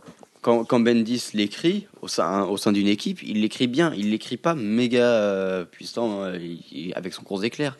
C'est, euh, il l'utilise intelligemment. C'est vrai que euh, Fraction, il, a, il sait pas du tout s'en démerder, quoi. Il, il est là avec sa grosse patate chaude et euh, il la lance partout, quoi. Mais... Ouais, mais c'est parce que, mais c'est ouais, mais Fraction a vraiment un point de vue sur Thor. Après, donc on l'aime pas, c'est clair, mais au moins, au moins, on peut pas lui lui reprocher de pas faire son truc à lui, quoi. C'est clair que il est parti complètement aux antipodes de Straczynski et c'était un tel chef-d'œuvre que c'est forcément dommage. Mais c'était peut-être, enfin, moi je déteste hein, le run de Fraction, donc j'essaie de le défendre tant bien que mal. Mais si si, il y a, y a, y a, y a un truc bien, il y a un truc bien, c'est qu'il Loki. Et euh, ça, c'est vraiment cool. Ouais, mais euh, tu. Ça, ça justifie pas. Euh, ah ben bah non, ça justifie pas, mais c'est, c'est tellement fun euh, dans Mighty Thor en particulier. C'est vrai que Loki euh, est mortel. Euh... mais Gillen euh... l'écrit mieux. Ah, Gillen l'écrit mieux, l'écrit beaucoup mieux euh, que, que Matt Fraction. Mais il y a quand même des, des passages euh, vraiment drôles dans, dans Mighty Thor que vous allez pouvoir voir euh, bah, dès ce mois-ci si, euh, dans Avengers. Avengers euh, Immanquable, si vous êtes lecteur V F, immanquable. Avengers, ah oui, le non, magazine. Vous avez, euh, vous avez Captain euh, America par euh, Brubaker, Children's Crusade, le meilleur série de l'année, euh, Mighty Thor, et, et, et il m'en manque un. Il y aura sûrement Avenging Spider-Man plus tard. Je crois que mais... c'est ça, je crois qu'il y en a trois. Il y a un I Am an, an Avenger, un truc comme ça. Sûrement. Oui, enfin, je sais pas quel est, je sais pas s'il y en a un quatrième, mais voilà. Enfin, là, c'est, c'est un peu déjà rien que ces trois-là, rien que ces trois-là sont des sont des incom- immanquables, bah, complets. Oui, Jim Chung, Olivier Coppel, Steve McNiven, voilà. Si vous aimez le dessin, enfin, vous allez en prendre Steve plein de la tête. Justement, euh, allez, euh, chez Marvel, c'était pas si nul que ça cette année quand même, même si en ce moment c'est pas non plus l'éclate. On a quand même eu quelques éclaircies. On a eu Daredevil, on en a parlé tout à l'heure. On a eu X-Men Schism que t'avais aimé, Alex. Pareil, ouais. On en parle beaucoup dans les podcasts. C'était pas mal, c'était pas incroyable. Un numéro quatre d'anthologie du, Alan, du quatre, très très grand Alan été... Davis, du le cinq pas mal, même si Adam Kubert s'est un peu foutu de la gueule du monde. Et au final, un truc qui là a apporté de vrais changements. Je veux dire, à la fin de Schism, on scinde les choses et, et, et, et les, la répartition est claire et nette, quoi. Enfin voilà, on a oui, deux organigrammes et tout. Alors certes, on nous prend un peu pour un. Un concon, on nous fait un numéro spécial. Oui, ils sont plus ensemble. Alors eux, ils sont plus copains. Allez-y, voilà. On va le verrer les Cyclopes. Ça, copains, c'est pour la V O. Pour la V O, ouais. Pour la V O. En, en V F, on peut aussi euh, citer euh, bah, Second Coming. Et Second Coming qui est arrivé euh, cette année en qui V F. Qui a commencé euh, bah, en février, quelque chose comme ça, février-mars. Euh, Angoulême, ouais, donc euh, c'est ça. C'est, c'était début d'Angoulême, hein, les relaunchs euh, numéro un. Bah, en fait, on en est au onze euh, des X-Men, ouais. donc euh, ouais, on est bah, en onze en janvier. Donc, euh, oui, le, ouais, voilà, ouais, l'avant-première à Angoulême l'année février, dernière, ouais. euh, avec les numéros de février. Donc, bah oui, le com- premier podcast, ouais. euh, c'est relaunch. Se- Second Coming, immanquable, hein, disons-le. Bah oui, la meilleure histoire mutante depuis un moment. Alors moi, je préfère Schism peut-être, mais enfin, c'est on, la, je sais pas. C'est la plus écrite, euh, c'est la plus écrite dans, dans la durée, en fait. Et puis, elle est, c'est beaucoup plus long que Schism, en fait. Euh, ça, oui, c'est ouais, sur quatorze ouais. numéros. Euh, alors que Schism, c'est sur cinq numéros. Et, et Schism est plus artificiel que... Euh, enfin, en même temps, euh, le... Oh, bah si, attends, le, oh non, le, le prétexte vachement... de base... Ah, le prétexte euh, de base, oui, mais bon, le prétexte de base de Second Coming, c'est pareil, hein, il n'est pas non plus... Euh, oui, voilà. Après, c'est vrai que les mutants qui se font taper dessus par euh, l'union euh, sacrée de tous les ennemis des mutants... Euh, mais c'est tout, le Ragnarok, hein, comme c'est voilà, Glenn, c'est, c'est euh, le Ragnarok version euh, mutant. Mais c'est ça, c'est vrai. Puis ça marche bien. Il y a des morts, il y a de la baston, des beaux dessins, euh, de la baston, de la baston et de la baston. Donc c'est cool. Mmh. Voilà. Manu. Non, c'est à propos de Schism que je voulais parler. Je vais un peu me répéter, mais ce que je trouve dommage, c'est, c'est l'après Schism. On aurait aimé que la qualité soit un peu plus euh, ah, égale. De X-Men, c'est mortel. Autre non, un peu graphique. Plus égale. Parce que justement, Wolverine et The X-Men, c'est mortel. D'ailleurs, mmh. on a un truc à propos de Quentin dans le trois. Dans Quentin Quire, dans le trois, c'est, c'est vraiment sympa, oui. Ouais. Et surtout le fait que... Enfin, je vais pas spoiler, quoi. Non, on ne se parlera pas. Mais à noter d'ailleurs que la sortie de Wolverine Alpha et Omega aujourd'hui, et que ça a l'air moins bien que ce que ça avait l'air. Mais bon, c'est Brian Wood qui écrit, donc sûrement que, ce, que le scénario est pas mal, on ne l'a pas encore lu. On a préféré euh... manger du foie gras à la place. Mais en, en face de ça, euh, Uncanny et X-Men... Euh... Bah X-Men, est, moi je trouve, est très passable. Euh, en face, c'est du Guichler, quoi. Gischler, il est, c'est un bon artisan de l'écriture, ça passe bien, des belles covers de Granoff, le dessin à l'intérieur est pas mal. Et puis Uncanny, bah, très très très très déçu, mais le quatre a l'air de relever un petit peu le niveau avec du Brandon Peterson, pas trop mal au dessin. Pas lu encore, mais feuilleté longuement et il a l'air de se passer deux, trois, quatre trucs plus intéressants. C'est un one-shot déjà. Donc on se tape pas Sinistre. De toute façon, Sinistre, c'est un personnage de merde. Donc... Mais je pense qu'il ferait mieux d'en sortir qu'un seul par mois plutôt que deux et de faire quelque chose de bien.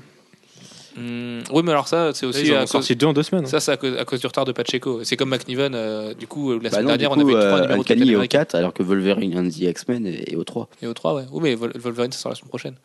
Donc du coup, il sera au quatre la semaine prochaine. Oui, et puis on peut considérer éventuellement Wolverine and the X-Men euh, Alpha and Omega euh, comme étant des numéros et demi, si on veut. En plus, ouais, parce que c'est un vrai spin-off de Wolverine and the X-Men. Même si, euh, du coup, euh, Mark Brooks euh, en dessine très, très peu. Euh, allez, pour finir avec Marvel, on va évoquer vite fait le reboot de l'univers Ultimate, puisque quand on avait fait un podcast, on avait que trois numéros pour les juger, on en a cinq maintenant, même si ça sort très doucement. Euh, bon, je sais qu'autour de cette table, je suis un petit peu le seul à le lire. Mais euh, bon, bah, le, le bilan est le même qu'à notre podcast spécial Ultimate. Euh, The Ultimates devient un peu mieux et Sadri Beach euh, a changé de style, c'est pas plus mal. Euh, Ultimate, X-Men, Ultimate Spider-Man, pardon, très très très très bon. Du grand, et il y a un vrai Bendis. Regain de curiosité des lecteurs euh, envers l'univers Ultimate, complètement, qui ouais. avait été euh, assez déserté, euh, on va dire depuis deux, deux bonnes années. Et puis les gens ont été très méfiants au départ. Hein. Les gens ont mis du temps à s'y mettre et finalement pour rattraper un peu après, euh, quand les numéros un, deux, trois sortaient et que les retours étaient bons, les gens se sont dit bon allez j'y vais. Et puis finalement vraiment conquis au moins par Ultimate Spider-Man, euh, Ultimate Hawkeye, bon bah c'est nul mais c'était prévu. Et, et Ultimate X-Men. Moi, je sais pas trop quoi en penser. Moi, je m'éclate pas, mais je comprendrais que ça plaise beaucoup. Moi, la seule chose que je peux dire sur le, sur le relaunch depuis le numéro trois, c'est que maintenant, on a des belles couvertures. C'est moins pire, parce qu'attends, attends, attends, attends. Le Marvel Previews de ce mois-ci a présenté les quatre pires coups de Karen Drews ah, sur le relaunch bon. Ultimate. Parce que mais moi, à tel, le, à tel point que c'est, c'est à mourir de rire. La Spider-Woman, hein. Je la trouve pas mal. Il bah, y, y a un colossus tectonique sous acide. Je te jure, cette couverture, j'ai envie de l'accrocher au-dessus de mon lit tellement, tellement c'est, c'est incroyable. Quoi. Mais la, la, Ultimate, la Ultimate Spider-Woman de la couverture de The Ultimates cinq ou quatre ou cinq cinq je crois euh, est vraiment magnifique pour le coup, c'est du beau, mais c'est Karen Drews encore, mais Karen Drews il est capable du meilleur comme du pire de toute façon, donc, il a quarante mille styles en plus donc euh, voilà, donc le reboot Ultimate, allez-y au moins pour Ultimate Spider-Man, ça sortira en V F en deux mille douze, jetez-vous dessus quarante mille fois, euh, on s'en fout que ce soit lui, on s'en fout que ce soit pas les mêmes dessinateurs, que Mark Bagley revienne pas, tout ça c'est vraiment mortel et vous auriez tort de vous en priver parce que c'est sûrement ce que fait De mieux, ce qu'a fait Bendis de mieux depuis euh, pouf, des années et depuis Daredevil peut-être et donc c'est vraiment vraiment vraiment excellentissime. Euh, allez, on va passer à D C Comics, on va revenir en janvier, dis donc on n'arrête pas de faire le yo-yo aujourd'hui avec, du coup on l'évoquait tout à l'heure, Brightest Day, euh, Brightest Day bah, qui a été fait pour nourrir des regrets Alex parce que c'était très bien mais... Bah ouais, ça a eu aucune suite quoi, c'est, c'est une espèce de, de crève-cœur de voir ce truc absolument sublime qui offre dix mille pistes et qui est une espèce d'aftermath horrible avec un John Constantine qui part à la chasse de, de, de Swamp Thing, on n'a pas compris. Brightest Day, The Aftermath, c'est une belle, une belle grosse blague. Ouais. C'est bon, ok. Et puis voilà, le, le relaunch qui, bah, qui, qui casse tout ça. Le et plus euh... ennuyeux, c'est que ça casse pas tout. On a, ah. on a des éléments qui restent et des éléments qui sont plus là. Ouais, on, a, on a toujours Deadman avec Dove. On a toujours Swamp Thing, enfin Alec Holland qui est revenu. Il n'y a plus la White Light par contre. Ouais, voilà, parce que c'était trop puissant. On ne sait plus à quoi s'en tenir par rapport à la fin. Et, et c'est, c'est un peu ah, le problème du relaunch. Le relaunch de la précipitation. Quoi. Voilà. Voilà. On prend les éléments qui nous intéressent, on enlève ceux qui nous emmerdent et on fait. Bah, je pense aussi que ça les emmerdait un peu. Euh, c'est qu'une fois que tu euh, as instauré euh, euh, Swamp Thing comme étant le sauveur de l'univers, euh, qu'est-ce que tu en fais euh, Euh, voilà, le, la créature des marées, euh, sauveur de l'univers. Bon, ok. Enfin, Alec Holland, pardon. Euh... C'était, c'était tellement beau, Brightest Day. Mais euh, Brightest Day, Brightest Day est très bien tant que ça dure. La fin, euh, ben, nous fait arriver sur quelque chose qui, bon, on sait bien que ça peut pas marcher parce que ça va pas être euh, Swamp Thing, le sauveur euh, de si, l'univers. Si ça aurait pu marcher, D C. Ça aurait pu amener une nouvelle ère justement d'ici, sauf qu'ils ont choisi oui, une autre nouvelle ère. Oui, mais voilà, c'est, c'est, c'est pas possible. Le, le sauveur de l'univers d'ici, c'est forcément euh, Batman, Superman ou Green Lantern euh, et éventuellement dommage. Flash. Euh, les autres, euh, et puis de temps Flash en temps, Flash sauve en mourant en général. Oui, voilà, mais euh, bon, non, mais ça c'est seulement de, depuis la fin des années quatre-vingts. Ah là là. Du coup, Brightest Day euh, en V F parce que vous êtes victime du coup du, de la passation. Il faut bien qu'il y ait des sacrifiés hein, quand il y a un changement d'éditeur. Euh, Panini a sorti du coup les huit premiers numéros ou du zéro au sept, je ne sais plus exactement. Enfin bref, ça, doit, ça fait les huit premiers numéros quoi qu'il arrive. Sachez cependant que si vous voulez lire la suite, vous pouvez du coup vous jeter sur les deux hard, sur les hardcover deux et trois en V O qui sont la suite directe de ce truc-là. Ça vous coûtera un peu cher parce qu'il me semble que c'est du vingt-cinq euros pièce. Euh, maintenant, vous pouvez peut-être trouver d'occasion parce que ça fait un moment que c'est sorti. Et surtout, ce serait dommage de se dire. Il y a un moment, bah, il y a les T P qui vont sortir. Ils ont commencé à sortir. Si le, le T P un est sorti, et le T P deux va sortir, je pense. Euh, donc du coup, allez-y en T P, ça vous fera vingt petits dollars, donc euh, ça, ça fera pas super cher. Et si vous lisez de l'anglais, bah il faut lire la fin de Brightest Day parce que c'est vraiment une très très belle aventure. Que c'est encore une fois bien de signaler quand on prend des seconds couteaux et quand on fait quelque chose de bien. Et sinon voilà. C'est deux mille treize quoi en français. Et sinon c'est deux mille treize en français, mais est-ce que vous, avez, vous aurez la patience d'attendre? Voilà. Par contre, vous aurez une belle intégrale, mais vous aurez vendu vos T P pour vous la payer d'ici là à la limite. Et, et voilà. Et donc euh, Brightest Day très utile. La suite, on la connaît. La suite, elle n'est pas terrible. Flashpoint. Manu, je préfère te laisser en parler. C'est Flashpoint.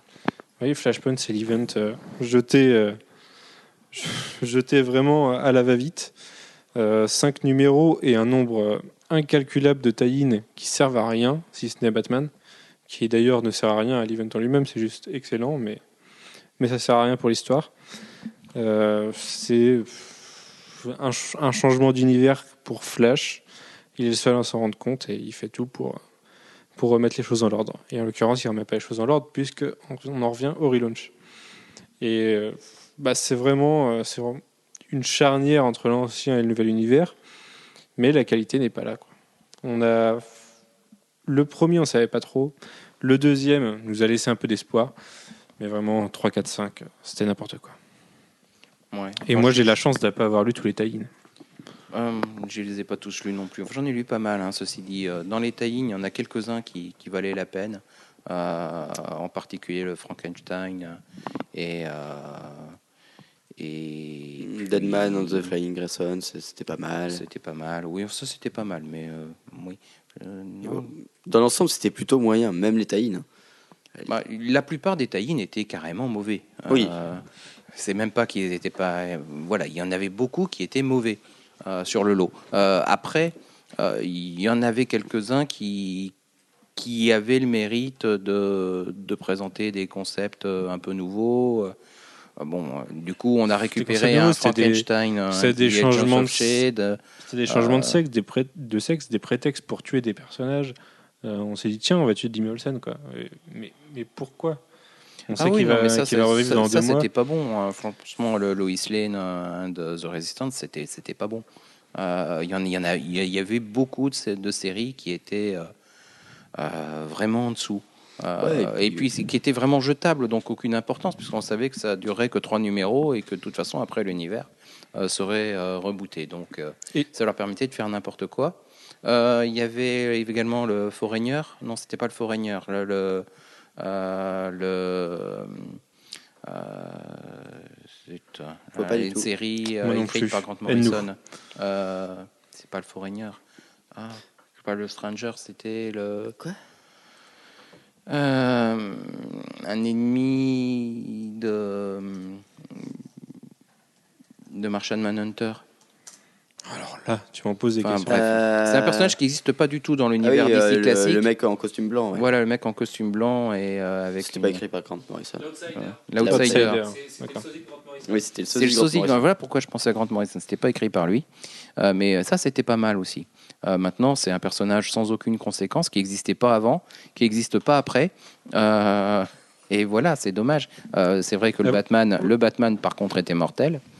Euh, mais voilà, c'est en mais dehors de ça. Et puis la série principale, je vous trouve très dur quand même avec, parce que non, non, elle n'est pas vraiment, si non, mauvaise non, que ça, affreuse. Ni sur graphiquement, le, le problème, ni scénaristiquement. Graphiquement, après, elle est très bien. Après, c'est pas un... ça, ça a rien de. Le, son, son seul et unique intérêt, c'est d'être la, la jonction entre les, les deux univers. Non, mais euh... c'est, c'est ça le problème, ce que je trouve malhonnête avec Flashpoint, c'est que d'un côté. On nous introduit dans, dans les tie-in, dans la série principale, des éléments qui pourraient être intéressants, mais qui ne seront jamais gardés derrière. Voir des nouveaux personnages, on se dit, ouais, ils sont dans le launch, et non. Et en plus, on nous le présente comme indispensable pour mener au relaunch. On nous dit, oui, vous allez voir les dernières pages de, de Flashpoint cinq, ça va être génial, il ne faut pas les manquer. Et c'est, on peut totalement s'en passer et passer directement au relaunch. Ah oui. La Pandora, on la voit une, sur une splash page qui ne veut rien dire. Et on aura son histoire, au pire, dans un, c'est quoi, dans un backup de, de la J L A, je crois qu'on les aura. Ou alors un vieil event bah, qui sortira. Dit, il, faut, il faut, quoi qu'il arrive, qu'il y ait quelque chose qui justifie que euh, on passe d'un, mais on change d'univers. Le problème, on, ça aurait très bien pu être mieux sans. Tout le fait. Crossover est une espèce de justificatif parce qu'ils savaient très bien qu'ils allaient faire un relaunch. C'est une espèce de justificatif, mais qu'ils ont dû trouver en trois mois, qu'ils ont écrit euh, tout aussi vite. Et euh, voilà, c'est, c'est le, le même souci qu'avec Fear Itself. C'est un truc fait de toutes pièces artificielles, euh, sans but. Et euh, le, le problème des tie-in est complètement là pour ça aussi. C'est, je si pense ils ont pas aucune... que ce soit sans but, parce que le, je pense que le, il y avait une réelle difficulté du côté de D C. Euh, Superman est très compliqué à écrire quand on l'écrit sur la durée. Euh, euh, et quand ça fait quasiment, euh, ben, presque trente ans euh, qu'on a fait euh, Man of Steel euh, et Crisis. Euh, bah, au bout de trente ans, on, on commence à se poser des questions. Qu'est-ce qu'on va encore pouvoir raconter avec, euh, avec, euh, cas-là, avec elle, elle tous les cinq ans enfin, bah non, pas tous les cinq ans. Tu peux pas faire ça. Tous les cinq ans, tous les cinq ans, tout le monde, euh, plus personne ne, ne s'intéresse au personnage. Par contre, si tu repars de zéro, euh, tu peux repartir avec un personnage qui est différent. Et c'est, c'est, je trouve que c'est assez caractéristique que le principal changement de l'univers euh, d'ici, ce soit du côté de Superman, aussi bien au niveau des pouvoirs qu'au niveau de l'histoire, non, qu'au c'est... niveau de, de, de l'encadrement euh, euh, personnel. Oui, mais ça, euh... c'est aussi dû parce que Superman ne se vendait pas du tout avant. Il n'y a pas qu'une question de, de scénaristique et quoi que ce soit. Je crois pas. Non, non, non, non, non, non. Bien sûr que ça se vend moins que X-Men. Ça s'est jamais vendu, ça n'a jamais été un killer au niveau des ventes, hein, Superman. Ça n'empêche pas qu'il avait quand même euh, minimum deux titres par mois, qu'il a une armée de, de personnages dérivés qui sont des vendeurs. C'est pas des gros vendeurs, mais c'est des vendeurs. Ouais, mais pas lui. Euh, mais lui aussi. Sinon, il ne serait pas sur deux titres. Euh, c'est comme si tu disais que Spider-Man euh, ne vend pas. Enfin, Action Spider-Man Comics, pendant vend... longtemps, ça n'a pas été lui. Action Comics, avant le relaunch, mais... c'était Lex Luthor. Donc, euh, voilà, ça, c'était et... purement artificiel. Non, mais voilà. Euh, c'est, problème, c'est, c'est c'est que... C'était parce que c'était plus, c'était plus Superman dans, euh, dans Action Comics, mais c'était euh, Superman dans World of euh, New Krypton. Il euh, y avait une mini-série en parallèle. Il n'y avait pas trois séries Superman, il y en avait deux. Et comme avant. Sauf qu'il y en avait une, la troisième, on avait mis Lex Luthor dedans. Ouais, sauf que World of euh... Krypton, c'était quand même bien nul. Faut ben, apparemment, pas tant que ça. Ah, si, mais, si. Euh... Euh... Ah, je suis pas d'accord. Je les redécouvre, moi, en ce moment. C'est ma lecture du midi. C'est ma lecture à table. T'as, t'as bien fait de me faire un signe, Jeff. Euh, alors non, y a, y a, c'est très, très inégal. Mais dedans, il y a des vraies fulgurances, notamment le procès de Superman, qui est hyper intéressant. Ça se pose quelques bonnes questions. Euh, la bataille, enfin la guerre contre, contre Tanagar est chiante, mais après ça redevient bien. Ça fait non, très non. yo-yo, mais la fin, à partir du moment où Brainiac débarque. Je sais pas, c'est mon repas de demain ça. Bah, tu vas mal digérer. Non, mais ouais, ouais. Bah, j'écoute, j'espère pas, mais pour l'instant, moi, je suis agréablement surpris en fait. Je, je l'ai ouvert en me disant tiens, j'ai envie de me lire du Superman euh, pré-relaunch et tout. Comment c'était avant euh, Voilà, New Krypton, j'en avais lu, j'avais lu que le début avec Brainiac et compagnie. Et au final, très agréablement surpris. La gestion de Zod et tout, il euh, y a failli plein de choses intéressantes qui font que. Voilà. Oh. Désolé, okay. J'assume. Euh, bon, allez, ap- après Flashpoint, du coup, est-ce que on peut le dire On va le faire vite fait. Est-ce que ce relaunch était salvateur pour D C, Jeff? Commercialement, ça c'est une certitude. Euh, c'est une certitude au moins de façon temporaire, euh, parce que euh, ça a permis à D C de, de reprendre la main euh, commercialement. Euh, on n'est pas du tout sûr de ce que ça va donner sur la durée. On... Au moins au niveau lectorat, euh, moi en tant que commerçant, je peux le dire, il y a un vrai regain d'intérêt pour l'univers D C. Est-ce que ce regain d'intérêt Euh, va durer, ça c'est un autre, euh, c'est une autre histoire, mais euh, au moins pour l'instant ça tient, ça tient pas comme sur les débuts euh, de du relaunch où euh, où il y avait euh, beaucoup de gens qui se précipitaient pour euh, avoir euh, plein de séries. Euh, mais par contre, il y en a quelques-unes qui tiennent et euh, qui tiennent au moins pour l'instant. Après, on on ne sait jamais de quoi demain sera fait. Euh, Mais euh, au moins pour l'instant, ça tient. Et ça tient dans, pour les mois à venir. Eh bien. Euh, est-ce que ça tiendra dans un an ? C'est une autre histoire. Après, quoi qu'il arrive, euh, D C, Marvel, c'est quarante quarante à peu près euh, du, du marché américain. Je pense que ça sera la même un chose. Peu moins, euh, bah, c'était quatre-vingts pour cent les deux tout confondus, enfin quatre-vingt-un pour cent les deux euh, tout confondus. Il euh, y a des périodes auxquelles Marvel était à quarante-cinq et, et D C trente-cinq, et puis d'autres périodes où c'était trente-neuf. Au mois dernier, c'est trente-neuf et trente-sept, je crois. Voilà, c'est ça. Mais en fait, c'est tout, ça a tout le temps été ça. Quand, euh, les, depuis le relaunch, donc d'octobre à, décembre, à novembre, ça a été trente-neuf pour D C, trente-sept pour Marvel, quatre pour ceux d'après. Et là, Marvel est repassé à trente-neuf et D C à trente-sept, du coup. Et ouais, ça, c'est intéressant, par contre, parce que ça veut dire que euh, les, les indés sont arrivés à se, à se créer une plus grosse part du marché, à grignoter à la fois sur Marvel et sur D C, qui, il y a cinq ans, était euh, au-delà de quatre-vingts pour cent à eux deux. Euh, bon. Ben, moi, j'ai quand même eu l'impression euh, assez nette qu'au moins sur les quatre derniers mois, Euh, les principales victimes de, euh, du relaunch d'ici, c'était pas forcément Marvel, parce que Marvel, effectivement, euh, a certainement morflé au niveau des ventes. Euh, mais euh, ce qui est plus caractéristique, c'est qu'il n'y avait pas un seul indé euh, dans les cent premiers. Je crois qu'il y en avait un.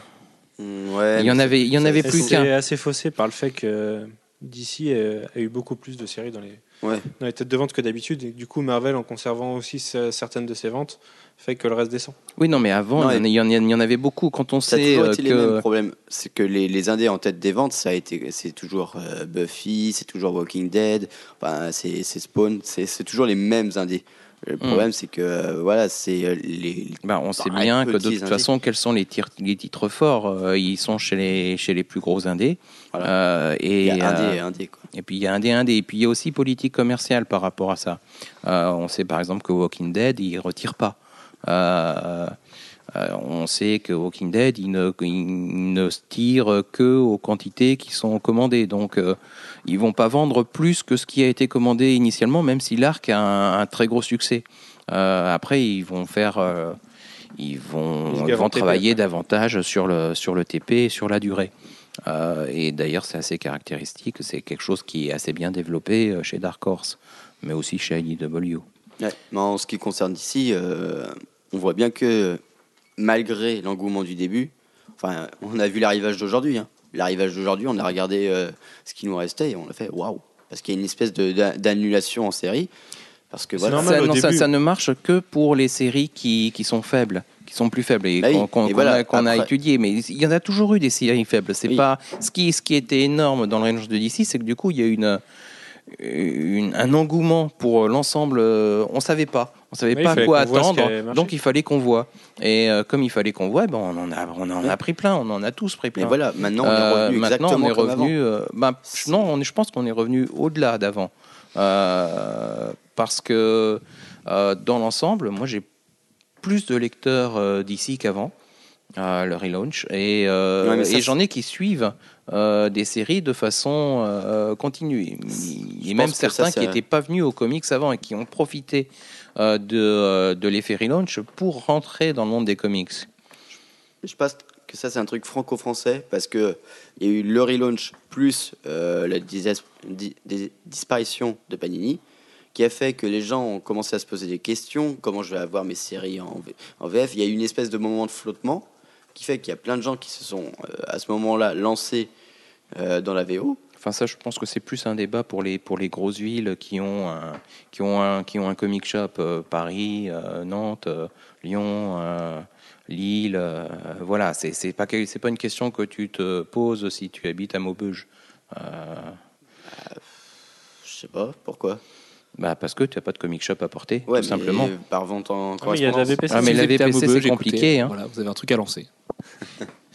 Non, mais voilà, il y, y a la V P C. On... La V P C, c'est toujours compliqué. Tu as les trucs beaucoup plus tard. Quand tu t'engages sur une durée et tu ne peux, euh, peux pas faire marche arrière aussi facilement que ça. Euh, alors que si tu as un comic shop, tu peux. Oui. Euh, même si, euh, même si c'est pas bien de le faire en cours de route. Le, le fait est que euh, la V P C marche de mieux en mieux en France, parce que euh, oui, il y a aussi voilà le problème des, des comic shops où je on peut pas. Je suis pas sûr. Hein, euh, legends point f r, ça n'existe plus. Oui, mais il y en a plein d'autres qui sont apparus. Alors, qu'est-ce il y a le Diable Blanc, il y a. Mais ils en font toujours. C'est aussi voilà, un vrai point de vente. Ça marche pas la V P C en France. Les, les chiffres sont formels, ça marche pas, mais c'est très très cher la V P C en France en même temps. Donc euh, c'est très bien quand justement euh, des, des gens comme Mike, Diable Blanc et compagnie font des O P euh, sur des trucs à moins cher. Et au final, sur la nouveauté, ça marche pas. Parce que tu reçois tes comics une semaine après tout le monde, que du coup, si tu veux en parler, si tu veux être au fait du truc, bah, ça marche pas. Donc, la et V P C... si tu les reçois une semaine après tout le monde, à condition que tu te les fasses envoyer une fois par semaine. Oui, euh, c'est ça. Sinon, c'est, c'est, c'est des envois tous les mois. Et voilà, tout, c'est enfin, on pense tous à Kachu qui a eu son Batwoman un quand nous on avait le trois déjà. Ouais, c'est, c'est, assez, c'est assez catastrophique au final. Et, et euh, bon, voilà, à Lyon, vous avez la chance d'avoir Comic Zone. À Nantes, il y a Plein Rêve. À Paris, vous avez plein de comic shops. Arkham, Apocalypse en tête. Mais voilà, c'est quand même pas le cas. T'as des grandes... Si, à Lille, vous avez Astro City et compagnie. Euh, mais à Toulouse, t'as rien. À Nice, t'as rien. À Marseille, très peu de choses. Bah, si, tu peux avoir euh, un album ou un autre, euh, une autre boutique qui te propose de commander dans le previews. Euh, oui, voilà, c'est ça. Bah, à, euh, à Toulouse, il y a également, euh, comment il s'appelle je perds son nom, Gourvy. Mmh. Euh, puis il, y a, il, y a, il me semble qu'il y a le album Toulouse et le album Bordeaux aussi qui font des. Voilà, il y a, y a, previews, y a des mais... choses, il y, y, y a des moyens, mais c'est, c'est plus, beaucoup plus compliqué quand oui. on a un vrai comic shop qui. En même temps, je veux pas troller une chaîne euh, dont je connais pas tous les magasins en France, mais quand tu arrives dans cette chaîne que tu demandes de réserver des trucs dans un preview et qu'on te répond non, ça, ça, tu seras le seul dessus, donc c'est pas intéressant commercialement pour nous. Et ben bah forcément, t'as pas envie de rester dans ce comic shop là non plus, donc euh, ça t'incite pas à, à faire grandir le marché en France, quoi. Mmh, ça, après, mmh. c'est un problème commercial, mais mais voilà. Euh, donc pour D C, l'année deux mille onze a été comment? Elle était quand même plutôt très réussie. Mieux que deux mille dix, mieux que deux mille neuf. Ah oui, bah forcément. C'est sûr. Oui, euh... Après, faut voir ce que ça donne en deux mille douze. Après, c'est voir. Vraiment pas. Il y a Pandora. Écoute, Pandora sera là pour faut sauver. Faut voir, faut voir, faut voir. Là, c'est vrai que deux mille douze est un, est un gros point d'interrogation. Qu'est-ce qu'ils vont, qu'est-ce qu'ils vont garder de, de leurs essais, de leur ballon d'essai de, de deux mille onze? Il y en a certains qui, qui semblent mal partis. Il y en a d'autres qui sont plutôt des bonnes surprises. Et Red Hood and the Outlaws en fait partie. Mais un éditeur ne vivra pas sur les bonnes surprises. Sinon, ouais. Image serait multimillionnaire. Non, et puis il y a un truc qui fait très peur pour D C, c'est qu'en deux mille douze, ils n'ont rien annoncé du tout. Bah, la limite, oui, mais l'année dernière, ils n'avaient rien annoncé non plus. Hein. Je veux dire, à part Flashpoint, quand il y a encore. Ils, non seulement ils n'avaient rien annoncé, parce qu'ils n'avaient rien annoncé. Donc voilà, c'est, c'est pas, c'est pas parce qu'ils annoncent rien qu'ils n'ont rien de prévu. Moi, je pense qu'ils n'ont pour l'instant rien de prévu, mais oui. Du coup, on aura un crossover à retardement qui va arriver quand celui de Marvel sera déjà très bien lancé. Et, et que ça peut mettre une claque à Marvel, notamment sur, sur l'été, sur la fin de l'été. Au même moment que les relaunchs cette année, d'ailleurs. Euh, allez, on va, ça fait déjà une heure que ce podcast est lancé, donc on va passer aux indés. Avec, on va commencer avec Image. Alors, chez Image, Alec, on va le faire en speed. Euh, Red Wing, c'était comment ? euh, Un premier numéro hyper prometteur. Bon, vraiment... Avec un Nick Pitara qui s'était révélé en Frank Whiteley-like absolu. Mieux ouais. que Chris Burnham. On avait l'impression que ça allait être la pépite euh, indé, puis au final, bah... Bah pas du tout. C'est une espèce de grosse déception. C'est très très indigeste. Ouais, très très scientifique. Très, très très compréhensible. Et moi déjà le un m'avait fait cette affaire. Et les, les dessins étaient beaux, mais au niveau de l'histoire, de la narration, pff. narration chaotique. Ouais. Euh, quatre numéros un peu un peu prise de tête. Euh... Voilà, on attend Manhattan Project, qui est le nouveau bébé du coup de, de Hickman Pitara. Pitara. On attend les, le nouveau Hickman aussi, Phil Better Now, qui est sur un, enfin sur un, un fou, c'est ça. Il me semble que c'est oui, avec euh, ouais. une histoire d'hôpital psychiatrique et ce genre de choses, qui a l'air pas mal du tout, mais ouais, pas terrible. Par contre, chez Image, on peut sauver avec l'autre euh, nouvel auteur phare des comics, euh, qui est Scott Snyder. Son Severed, absolument génial, avec Attila Futaki et j'ai perdu le nom, ils sont trois dessus. Je suis désolé, toi, troisième, mais j'ai perdu ton nom. Euh, c'est très, très bon. Du vrai bon comics d'horreur qui se passe dans le... au début du siècle dernier aux États-Unis, où la menace, finalement, est peut-être plus l'oncle Sam que le vieux avec des crocs qu'on voit tout le temps. Euh, voilà, c'est, c'est, euh... c'est un peu comme si Tom Sawyer se faisait bouffer par un monstre un peu dégueulasse et cannibale. Euh, ça se passe dans la même ambiance. Alors, vous n'avez pas le Mississippi comme décor, mais voilà, vous avez les jazzmen et ce genre de choses. C'est très, très, très bon. Ça devrait sortir en T P tout bientôt, donc jetez-vous dessus. Si vous aimez les comics d'horreur, c'est vraiment très bon.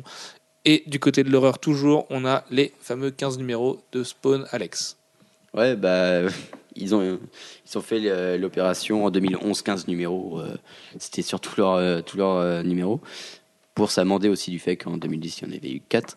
Mais. Euh, Ce qui finalement ah. ne fait pas vingt-quatre oui, numéros oui, sur, bon, voilà. sur deux Là, heures. Ils ont fait l'effort. Et euh, bah, c'est, un, c'est un relaunch qui a, qui a porté. Euh, enfin. Oui, désolé, alors désolé. Là, il y a eu un aparté et, et Alex euh, euh, vas-y, enchaîne. Euh, à toi, Skrillex, qui te fait maltraiter par la moitié du monde. Sache que nous, on t'aime. Et qu'on était là au début. Et du coup, euh, c'est hyper chaud d'en, d'enchaîner avec la tronche de Skrillex qui t'apparaît comme ça. Euh, Tout en gif dansant, Haters Gonna Hate. Ouais, non, oui, bah Spawn, euh, oui, parce que je les ai lus, alors je vais pas te laisser dans cette merde-là. Euh, c'était pas génial, mais c'était la révélation de Szmun euh, Kudranski, polonais de son état. Euh, véritable petite pépite, trouvée sur Twitter par Todd McFarlane. C'est quand même pas comme quoi Twitter ne sert pas qu'à troller. Et, euh, et voilà, c'est au niveau du dessin très très bon. Encore un, encore un recrutement de McFarlane qui va partir chez D C, puisqu'il va y rester. Euh, bon, Spawn, c'était pas génial. Le nouveau porteur du costume est pas passionnant, Jim Donning, mais il y a quelques fulgurances et Dieu sait qu'I-Spawn euh, souffre un peu parce qu'un numéro sur deux c'est bien, celui d'après c'est absolument catastrophique. Au moins on a eu quinze numéros, on n'a pas à se plaindre et c'est mieux que Haunt qui lui, euh, tu les as lus Alex, est en véritable fin de cycle et a vraiment du mal à relancer la machine. Ah, la, la, bah, Capullo euh, déjà parti, euh, vraiment, euh, il est déjà assez, euh, assez chauve-souris, euh, on n'a plus rien à faire. Euh. Au scénario, c'est, euh, bah, c'est assez indigeste, alors que c'était tellement bien parti, tellement prometteur. Et... Bah, ça fait mal au cœur, quoi, parce qu'on se dit, euh, Image essaye de, de. Enfin, McFarlane essaye euh, d'étendre un peu son univers, et, euh, et au final. Enfin, bah... En l'occurrence, c'était Kirkman qui, euh, qui, oui, qui oui, avait oui. envie de faire ça, et c'est la, la force motrice, c'est Kirkman. Après, euh, c'est sûr que euh, McFarlane y a contribué. McFarlane euh... a donné le plot. Ça, ça, ça sent le McFarlane non, dans le plot. Non, non, non, non, non.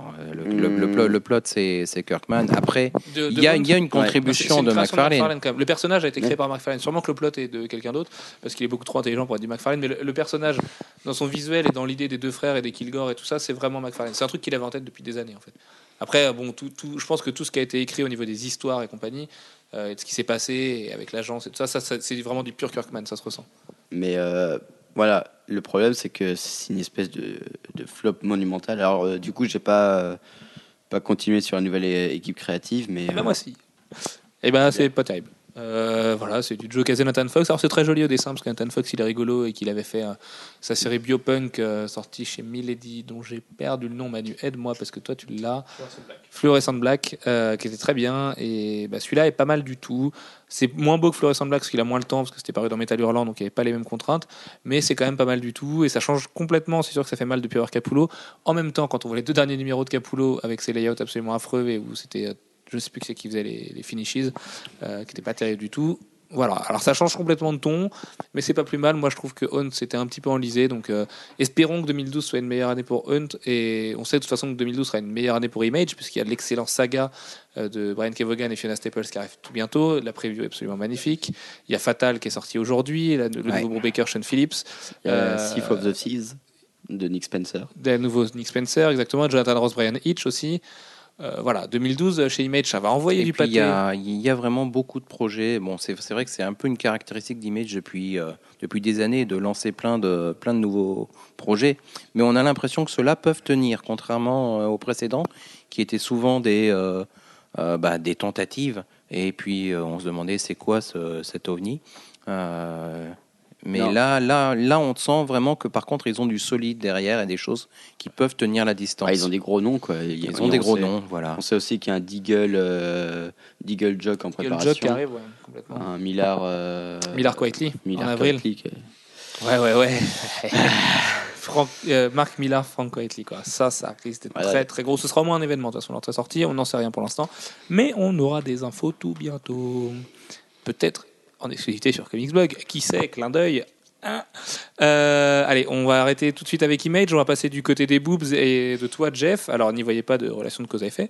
Euh, oui, non, parce que, puisqu'on, puisqu'on va parler de Witchblade et Artifacts. Alors, chez Topco, qu'est-ce qui s'est passé euh, pour fêter deux mille douze, on n'a rien trouvé de mieux que de faire un gros relaunch qui s'appelle Topco Rebirth. Witchblade a changé d'équipe au numéro cent cinquante puisque Ron Mars et Stepan Seilich Chance sont allés, ont laissé la place à d'autres gens dont j'ai déjà perdu le nom, désolé pour oui, eux aussi, mais qu'on a l'air très bons, euh, qui font un peu des débuts dans, dans le milieu. Alors je vais, me faire, je vais me faire insulter en commentaire, ça se trouve les mecs ont déjà vingt ans de métier derrière eux, euh, et Artifacts qui était devenu une ongoing mais qui avait gardé une numérotation de treize une... sur treize voilà, voilà. Et qui du coup là va recommencer en ongoing avec un numéro quatorze. Alors quel non, bilan mais... on peut faire de, de Topco en deux mille onze, Jeff? Bah, le bilan de Topco, c'est qu'ils se sont beaucoup recentrés euh, sur euh, tout ce qui tourne autour de Witchblade, Darkness, euh, et puis les artefacts euh, en général. Euh, ils s'étaient beaucoup dispersés sur des tentatives avec d'autres séries. Et bon, finalement, ils se sont aperçus que ça ne marchait pas. Et ils ont plutôt développé ce qui marchait, c'est-à-dire tout l'univers construit euh, autour de Witchblade et des artefacts. Et ça, c'est, ils le doivent euh, énormément à Ron Mars. Euh, et puis euh, graphiquement euh, Stepan Sejic, même si euh, on peut se lasser de Stepan Sejic au bout d'un certain temps, euh, mais euh, ça, ça leur a donné une véritable assise régulière euh, et un univers construit, bien pensé, avec des personnages intéressants euh, qui, ben, qui leur permettent de, de continuer à, à travailler pour l'avenir. D'ailleurs, Ron Mars ne, ne quitte pas euh, quitte Witchblade, mais ne quitte pas euh, Topco et reste sur euh, euh, Artifacts, qui apparemment est un succès de vente suffisant, pas, bah, pas à la hauteur. Mortel, hein. Enfin, moi, le concept d'Artifact, je le trouve mortel. Ah, mais le, le concept de base, de toute façon, le, ultime, quoi. Le, le concept de base de l'univers euh, Topco tel qu'il est, enfin, tout ce qui s'articule autour. non, non, non, on parle de ceux qu'a, de ceux qu'a amené, de ceux qu'a amené euh, Garcenis au début. Euh, les concepts de base sont très forts et euh, Ron Mars les a vraiment très très bien utilisés, les a bien mis en scène, euh, a apporté des, de nouveaux personnages et, euh, et l'a amplifié, et du coup ça, ça fait quelque chose de, de vraiment sympa. Mais du coup, hein. Le futur, c'est qu'en deux mille douze Ron Mars n'est plus là, il n'est plus chez D C non plus parce qu'on lui a demandé de partir. Alors Ron Mars, il est où ? On n'en sait rien. Mais du coup, euh, on a quand même un petit peu peur de ce qui va se passer, sachant, sachant, sachant pardon, qu'aujourd'hui, on a, on a au moins eu le temps de feuilleter longuement ce Witchblade cent cinquante et un et que c'est au moins très joli. Euh, c'est, oui. c'est pas euh, boobsistique à souhait comme on pouvait le craindre avec les premiers travaux. Et ça donne plutôt envie. Topco en deux mille onze, sûrement pas l'année du grand succès, mais ça, ça survivra cette année-là et on en reparle en deux mille treize. Oui, on, je pense que de toute façon... Avec Darkness euh, deux qui sort en jeu vidéo le mois prochain. L'univers en plus. Global, euh, Witchblade, euh, Darkness, euh, enfin tout, tout cet univers-là, pour l'instant, il est, il est solide. Euh, il ne va pas disparaître du jour au lendemain. Euh, Witchblade, au pire, pourra se, euh, se rabattre sur euh, ce qui lui avait permis de survivre jusqu'à l'arrivée de Ron Mars, c'est-à-dire le côté euh, boobzesque et... Euh, Euh, costume à géométrie variable. C'est, c'est vraiment le pire qui puisse lui arriver, mais c'est euh, voilà, c'est, c'est, c'est ce qui lui avait permis de survivre jusqu'à ce qu'il ait euh, un scénariste décent. Allez, on va faire très très vite parce qu'on va devoir les passer, donc euh, je vais les énumérer et puis vous m'arrêtez si vous voulez euh, ajouter quelque chose dessus, même si je sais que celui-là tu vas vouloir en parler. Du côté d'I D W deux mille onze, c'était Cold War et Next Men de John Byrne. Jeff, un mot? Oui, ben pour dire que Byrne, après être, avoir boudé longtemps, euh, à faire que des petits trucs parce qu'il n'avait pas envie de faire des gros trucs, et puis euh, euh, et qu'il en avait marre de se, de se lancer sur des grosses choses, euh, c'est, est revenu sur euh, l'un des personnages qu'il a créé euh, dans la fin des années quatre-vingt-dix, dans les années quatre-vingt-dix, et euh, qui sont les Next Men. Qu'il a fait une suite, une suite qui euh, qui est plutôt sympa, mais bon, euh, voilà, qui qui est peut-être pas tout à fait à la hauteur de l'arc initial. Et puis, ben, il est de nouveau sur une autre série Cold War qui fait peut-être plus penser à, à un James Bond-like, euh, euh, très britannique, très britannique euh, pendant la guerre, pendant, pendant la la guerre, euh, la guerre froide. froide. Voilà, j'étais en train de chercher, je sais pas pourquoi, non plus. Cold War, c'était ça. Exactement. Euh, bref, euh, bon, je n'ai pas grand-chose à dire. C'est pas, c'est pas du très grand John Byrne. Euh, c'est mais bon. Un projet qui lui tenait à cœur. On peut imaginer que c'est comme c'est un projet qui a un sujet particulier. Bah, je pense que voilà, c'est c'est un truc qu'il avait envie de faire. Point. Euh, faut pas chercher plus loin. Il euh, y a de temps en temps, il fait juste des choses qu'il a envie de faire. Surtout en fin de carrière comme ça. Euh, également en deux mille onze, on a eu Star Trek. Alors c'est pas génial, mais pour les Trekkies c'est cool. Infestation, qui est un crossover qui se fout pas mal de la gueule du monde puisque c'est G I. Joe, Transformers, les Tortues Ninja et Star Trek contre des zombies. Euh, c'est pas terrible, passer à côté. G I. Joe la série qui est pas géniale non plus. Transformers qui est pas non plus génial, mais qui a vu la mort de Megatron cette année. Donc voilà, on l'aura jamais en V F puisque Panini a arrêté, mais c'est déjà ça. G I. Joe a vu la mort du Cobra Commander aussi. Ah, c'est bien possible. Ah, oui, mais bon, il y a des morts régulières dans G I. Joe. Euh, juste un truc sur Star Trek. Pour ceux qui euh, suivent les films, c'est ce qui fait la liaison entre, entre ce qui deux. passe entre le un et le deux. Tout voilà. à fait. Le deux qui sortira en deux mille treize, d'ailleurs, pas en deux mille douze. Oui. Euh, du coup, oui, ici, un crossover avec la Légion aussi, Star Trek, mais qui n'est pas terrible du tout, donc on le dit très très vite. Ah, je crois que tu avais aimé au début. Euh, ouais, au début. Au début. Euh, Tortue Ninja, alors le grand retour des Tortues Ninja, on, on désespère de le voir arriver en français, mais ça arrivera, soyez-en sûrs. Voilà, un gros carton de vente, grosse surprise, c'est à la fois nul, bah, comme on disait la semaine dernière, enfin hier du coup, euh, c'est nul, mais c'est indispensable. On a également... C'est marrant parce que le, le cinq, qui est un fill-in, est le meilleur épisode pour l'instant. Ça, c'est euh, la même chose. On a de nouvelles, euh, de nouvelles origines pour les tortues en plus. C'est marrant. Ça marche.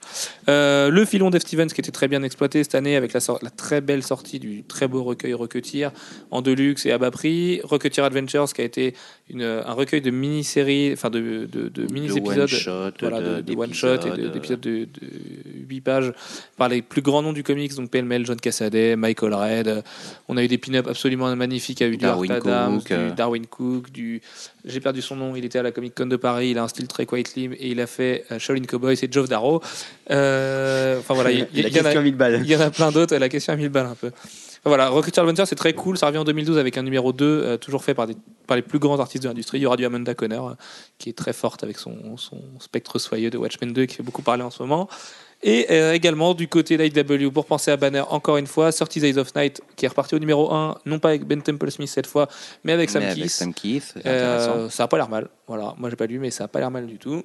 On va passer de l'autre côté du pompe des suceurs de licence avec Dynamite, euh, qui a relancé cette année. Alors c'est absolument hallucinant. Flash Gordon, Tarzan, Bionic Man et Voltron. Alors voilà, prenez quatre trucs de qui sont faits pour les, pour les trentenaires ou plus. Mettez-les en comics, ça donne Dynamite cette année. On a également eu Kirby Genesis, euh, qu'on ne conseille pas. Euh, ben moi je sais pas parce que, mais bon, on va pas insister. Euh, j'ai pas, j'en ai pas lu assez et euh, du coup je suis pas sûr de moi. Mais euh, mais on moi, le conseille je pense, pas. Je pense, euh, eux ils le conseillent pas. Euh, moi j'aurais tendance à le conseiller, mais bon. Avec des réserves. De toute façon, si on veut du bon Dynamite cette année, on va se plonger du côté de Danger Girl et Army of Darkness, qui est pas mal du tout, qui est complètement barré comme crossover, mais surtout des couvertures de notre chouchou. Alors vous allez dire qu'on en parle trop encore, mais cette année ah c'était là quand là. même l'année, la suprématie Paul Renault du côté de Dynamite. Une variant cover quasiment pour chaque numéro qui sortait, celle qui s'arrache de toute façon à chaque fois. C'est un peu la guerre quand on les reçoit d'ailleurs au magasin. Et, non, non, et c'est pas voilà, la guerre, c'est, c'est pour c'est, moi. C'est absolument euh, magnifique. Paul Renault est génial et Paul Renault euh, euh, n'arrivera peut-être pas chez Marvel, malheureusement, ou au moins, au moins pas dans les conditions qui lui ont été proposées. C'est dommage. Mais euh, on espère le voir tout bientôt chez un gros éditeur et on n'en doute pas. De toute façon, il a bien raison de se préserver, de vouloir travailler dans des bonnes conditions. Et d'ailleurs, on a un artbook qui est sorti et cette année. Tout à fait, euh... sorti en deux mille onze, Red Sonja in Belt. Je pense que ça se prononce comme ça quand on parle voilà, néerlandais. Qui est chez un éditeur néerlandais euh, avec... Euh, Dark Dragon Books. Euh, ouais, et qui, en principe, édite euh, Red Sonja euh, en néerlandais et qui a fait un numéro spécial euh, avec... Avec euh, qui est le numéro dix-sept, c'est ça euh, Je ne sais plus. Enfin c'est bref, dix-sept, ouais. peu, peu importe. Euh, ça, je m'en qui, qui reprend l'ensemble, qui est un artbook de, de Paul Renault. De Même Paul si Renault. Pas sur la et pas rien, que, euh, pas rien que sur Red Sonja. Il y a du Warlord of Mars, du Athena. Voilà. Oui, il y a plein de trucs. Il y a en gros une grande partie de ses travaux là, chez Dynamite. Ouais. Avec des, des pencils absolument hallucinants. Euh, sachez que si vous voulez l'acheter, d'ailleurs, ce n'est pas pour le moment promo, mais bon... Euh, il va vous coûter plus cher de le prendre sur internet que chez Applain Rêve, donc envoyez juste simplement un mail à applain rêve arobase yahoo point f r, euh, comme ça s'écrit, mettez pas les accents parce que ça marche pas, et on en a à moins cher que ce que ça vous coûtera avec les frais de port, donc euh, voilà. Et, euh, pensez-y, c'est un vrai petit bijou et je pense qu'on est les seuls à le distribuer en France en plus, donc euh, ça peut ne pas être une mauvaise idée. Euh, du coup voilà, du côté de Dynamite, du côté de Dark Horse, un programme un petit peu plus dense quand même. Le retour de Dark Horse Presents, euh, voilà, le, le, l'institution absolue, euh, le, re, le recueil préféré de Frank Miller, Howard Chaykin et des grands artistes Dark Horse, qui permet de, euh, avoir des, des, d'avoir des previews de quelques pages, notamment on a eu Xerxes cette année, de grandes séries à venir chez Dark Horse, mais chez Dark Horse cette année, on retiendra deux choses. Le retour de Mike Mignola sur Hellboy, Jeff, tu voulais en parler ? euh, Oui, enfin, il y a eu juste une histoire, euh, il y a eu un one-shot, euh, In the Cavern of Moloch, ou je sais plus. Je crois qu'il y a, je, il y a un truc comme ça. Il y a, il y a quelque chose. Enfin, il y a Moloch dedans. Ouais. In the quelque chose de Moloch. Euh... Je veux pas savoir quoi. In the Chapel of... Enfin, c'est quelque chose comme ça. Je me souviens plus du, du titre exact. Ah, du Et euh, c'est, la, c'est la première fois depuis, euh, depuis bien longtemps que Mignola faisait autre chose que, qu'une couverture et éventuellement participer au plot. Euh, et dedans, il dessinait. Donc ça, c'était très cool. Il y a autre chose qui est apparue, mais je crois que ça avait commencé déjà en deux mille dix. Euh, c'est que euh, Corben a beaucoup euh, euh, travaillé avec, euh, avec Mignola sur euh, différentes séries, différents one-shots. Sur Hellboy et, aussi, euh, notamment. Sur Hellboy. Euh, et euh, In the Chapel of Moloch. Voilà. Et ça a donné des numéros intéressants et puis qui sortaient du style euh, Mignola-like, euh, qui était la marque euh, imposée euh, sur, euh, sur l'ensemble des séries. Justement, pour parler de Mignola-like, on peut souligner l'excellentissime Hellboy de Fury en trois parties, qui est juste dantesque et peut-être une des plus belles histoires de Hellboy. On vous spoilera pas la fin, mais elle est dramatique, dessinée par ce petit génie de Duncan Fegredo. Si un jour vous croisez Duncan Fegredo, et je crois qu'il sera à Angoulême, euh, allez vous faire un sketch par lui, parce qu'il vous fait des sketchs en couleur gratuits. Le mec fait des blagues, il est anglais, il est drôle, il a beaucoup de talent. C'est peut-être le futur Mike Mignola, qui sait, il lui ressemble beaucoup, il sait aussi s'adapter à d'autres styles. Et ce Hellboy de Fury, on a hâte de le voir arriver chez Delcourt, parce que c'est juste incroyable. Euh, c'est magnifique, mais on a le temps, on peut imaginer que ça va arriver que dans deux ans... Trois ans, trois ans peut-être chez Delcourt. Euh, voilà. Si, sinon, un très très beau recueil qui va sortir en V O bientôt. Enfin, c'est vraiment vraiment magnifique. Euh, donc, euh, passez pas à côté de ça. Et Manu, c'est ton moment. Saisis le micro. Vas-y, euh, secoue tes hormones. Je sais que ça te plaît. Chez Dark Horse cette année, il y a également eu le grand retour de Joss Whedon avec Angel and Faith, Buffy, Dollhouse, et c'est tout. Et c'est déjà pas mal. Et c'est peut-être beaucoup trop. Mais non, c'est pas beaucoup trop. Moi, j'irai pas commenter Dollhouse parce que je l'ai pas vu, je l'ai pas lu. Mais euh, oui, Angel and Faith. Au moins, il y a Elisa Dushku, quoi. Voilà. Ouais, enfin, Angel and Faith aussi, c'était. Faith, ouais, c'est vrai, c'est vrai que c'est Faith dedans. Ouais. Mais, mais, mais pour moi, oui, ça n'existe pas Angel and Faith. Angel and Faith et Buffy, euh, deux séries sur le Buffyverse post saison huit et les deux très bonnes séries. Voilà, tout ce que j'ai à dire. Tu me croiras pas de toute façon, donc. Alors, si j'ai halluciné l'autre jour. En voyant quand même, j'ai regardé Jeff. Que va y putain, avoir Phil Noto au dessin. Voilà, il y a Phil Noto au dessin quand même. Attends, et c'était quoi l'équipe ? C'était absolument hallucinant. Hein. Fio- F- Fiona Staples, Phil Noto. Euh... Fiona Staples au cover. Euh, euh, au cover, ouais. T'avais, t'avais Joss Whedon du coup au plot. Au dessin, et, et le scénar, c'était encore un grand nom. Et j'ai halluciné, quoi. Vraiment. C'est... Voilà, comme quoi. Euh... Comme quoi, ça attire des gens ces choses-là quand même. Bah, enfin, ça attire pas que les midinettes euh, ou les ou voilà. les, les filles, les Bridget Jones de maintenant, euh, qui ont envie de revivre leur adolescence. Pardon pour le troll. Il y en a beaucoup en plus. Euh, non, mais oui, oui, c'est sûrement très bien. Voilà. C'est, c'est forcément bien. Oui, bah, vous êtes deux fans en même temps. Vous êtes deux fans par rapport à nous, mmh. qui nous en foutons à peu près royalement. Donc, euh... Non, mais par rapport aux Tortues Ninja, pour lesquelles je suis prêt à concéder que c'est pas Gen-Gen, là, c'est quand même bon. Non, mais je veux bien le croire, parce que les, tous les retours que j'ai, c'est vraiment ça. Donc, euh, écoute, euh, tant mieux, a priori. Et euh, Buffy, c'est comment ? Comme je l'ai dit, les deux sont très bien. Les deux sont très bons, mais Angel and Faith est meilleur quand même. Enfin, moi, c'est les retours que j'ai. Bah, que, pour moi, les deux sont d'égale qualité et ont vraiment deux styles différents. Mais euh, bah, là, les deux ont fini leur premier arc dans des, dans des tons très différents. Excellent, les deux. Je pense que le, le handicap potentiel de, de Buffy, c'est peut-être le graphisme, hein, puisque c'est George Hinti au dessin qui les... C'est quelqu'un de très sympathique, paraît-il. Ah oui, il, a, euh, il s'appelle Gentil. Euh, et euh, ah, et désolé, ça va. Est très. Euh, deux mille onze, on va pas devenir drôle. Hein. Voilà, c'est, c'est tout à fait honnête comme dessin, mais c'est c'est pas un grand artiste. Euh, alors que du côté de Buffy, il y a des choses de, de Angel and Faith, il y a sans doute des choses graphiquement plus intéressantes. Voilà. Très bien. Par contre, on a vu Steve Morris sur les covers des deux, et c'est vraiment énorme. Pour ceux qui connaissent pas, il fait beaucoup de couvertures chez Dark Horse, et ça vaut le coup. Ok. Allez, on va finir pour l'indé avec euh, deux titres. Le premier, c'est un peu notre chouchou. C'est dommage que Gwen soit pas là pour en parler. C'est le seul titre qui fait survivre Aspen. Euh, Aspen et Michael Leigh Turner, il faut dire. Euh, Lady Mechanica. Alors certes, il y en a un tous les quatre mois. Mais putain, qu'est-ce que c'est oh bien. Oh là là, euh, un tous les quatre mois. Je sais même pas si c'est pas un peu optimiste. Euh, enfin, ça, ça, entre entre le zéro, entre le zéro et le un, il y a eu pas eu trop de temps. Mais alors entre le entre le un et le deux, et ensuite entre le le deux et le trois. Euh, Il a fallu attendre. Bah, je crois qu'ils sont tous sortis en deux mille onze, au final. Il y a eu quatre mois, entre, quatre mois exactement entre le deux et le trois, après entre le zéro, le un et entre, le deux. Entre le, deux, entre le un et le, le, le deux, il y a eu beaucoup de temps. Le un a dû sortir toute fin d'année deux mille dix six, ou tout début mois, deux mille onze. Mois, je me souviens qu'on était sur la première version du site. Quand il y a dû y avoir huit mois, ouais. Hum. Pour le... Voilà, bien. Ça a été très long entre le un et le deux. Bon, et euh, on s'en fout des délais, c'était comment Lady Mechanica? Bah, graphiquement, c'est superbe. Euh, après, euh, scénaristiquement, c'est sympa. C'est sympa, oui, mais... C'est un peu dilué du coup avec six mois. Bah, euh, ce qui trop, serait trop, bien, c'est d'avoir l'arc entier quoi, pour, pour vraiment juger. Bah, on se donne, on, euh... Pour le bilan deux mille quatorze, on pourra en parler. Et puis, l'autre, l'autre point, c'est qu'à chaque fois, on a, on a plein d'éléments nouveaux et que du coup, on a l'impression qu'on nous donne un, un mécano, mais qu'à chaque fois, on nous donne des pièces supplémentaires. Joli jeu de mots. Euh, et, mécano, euh, mécanica. Mécano, mécanica. Moi, je pense que c'est ça le but du jeu. En fait. Je ne sais pas, entre le deux et le trois, c'est vraiment une continuité. Euh, enfin, le trois, je ne l'ai pas encore lu, donc euh, voilà. Euh, les dessins et le lettrage, mais le lettrage. Euh, mais de toute façon, c'est, c'est, c'est, c'est le meilleur lettreur de l'industrie. Donc, euh... C'est une des grosses caractéristiques d'Aspen, c'est qu'il travaille beaucoup sur la partie lettrage. C'est Josh Reed, il me semble, le lettreur d'Aspen, qui est excellentissime. Voilà.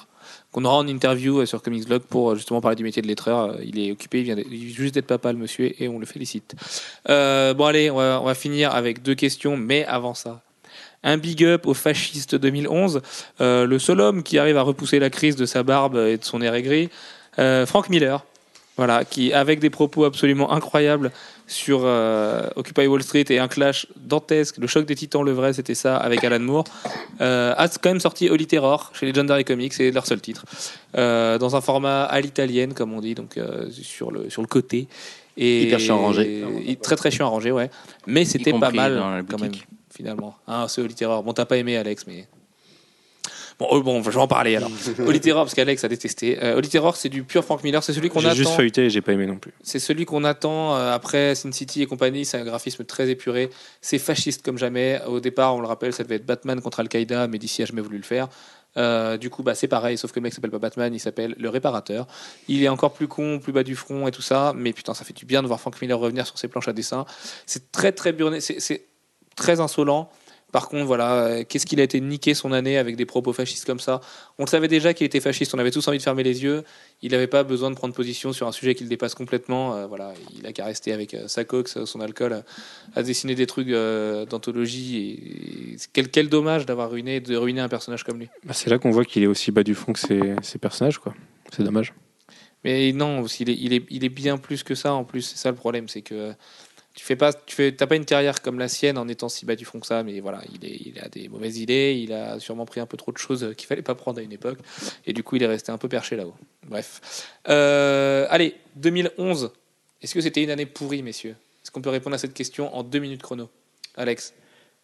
Pourri non, mais pas terrible. C'est euh, les deux majors euh, qui se sont un peu euh, pris les pieds dans le tapis, et, mais qui essayent de, de nous annoncer des trucs mieux parce qu'ils en ont eu conscience.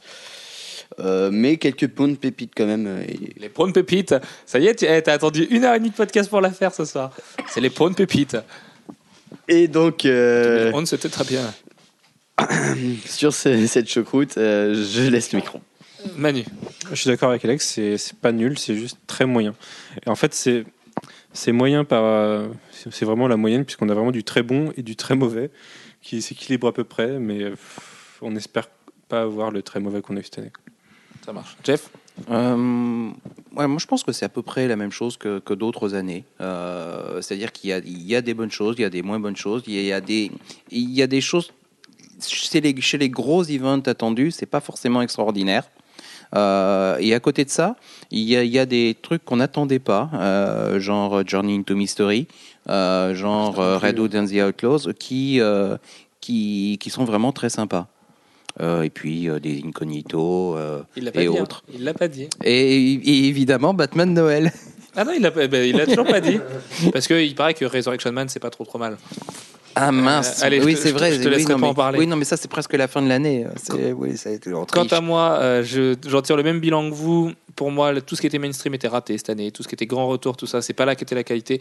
Par contre, à partir du moment où on savait aller chercher la qualité un petit peu ailleurs, et ben on s'éclatait. Et preuve en est avec les Punisher, les Daredevil, les Lady Mechanica, les Children's Crusade, et j'en passe, c'est les meilleurs, qui sont pas forcément des titres qu'on va aller chercher à première vue, mais qui au final étaient vraiment très bons. Et du coup, ça fait que deux mille onze était une année presque pourrie, mais en allant chercher aux bons endroits, il y avait quand même moyen de s'éclater.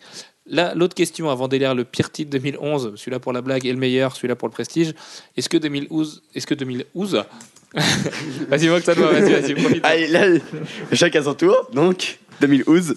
Euh, est-ce que deux mille douze est une éclaircie, Alex? Bah, on a toujours l'espoir que oui, euh, après, on disait ça aussi au début de deux mille onze, mais euh, là, il... Il semblerait quand même que Marvel euh, fasse les, les choses bien, avance euh, sérieusement et annon- voilà. Il, Ils nous sent... annoncent qu'ils le font, hein, c'est oui, pas non, forcément puis, pareil. Il y a quand même un projet qui est fait, euh, on sent euh, assez, euh, assez sérieusement et euh, depuis plus longtemps euh, que Fear Itself, donc on a l'espoir que ce soit bien fait. Euh, en plus, l'équipe euh, créative dessus est quand même assez folle. Euh, d'ici, bah, d'ici, on n'a pas grand-chose à en dire, donc. Euh, Pour le moment, là, c'est, c'est plus... on attend quelques annonces, quoi, parce que euh, voilà, du moment qu'ils continuent euh, leur truc, euh, les bonnes séries, euh, voilà, on ne va pas trop, euh, trop grogner. Et puis, par contre, chez Image, qu'est-ce qu'il y a de bons trucs qui arrivent ? Là, c'est, c'est, je sens que ça, c'est là où on va, on va vraiment prendre euh, pas mal de trucs euh, hyper sympas.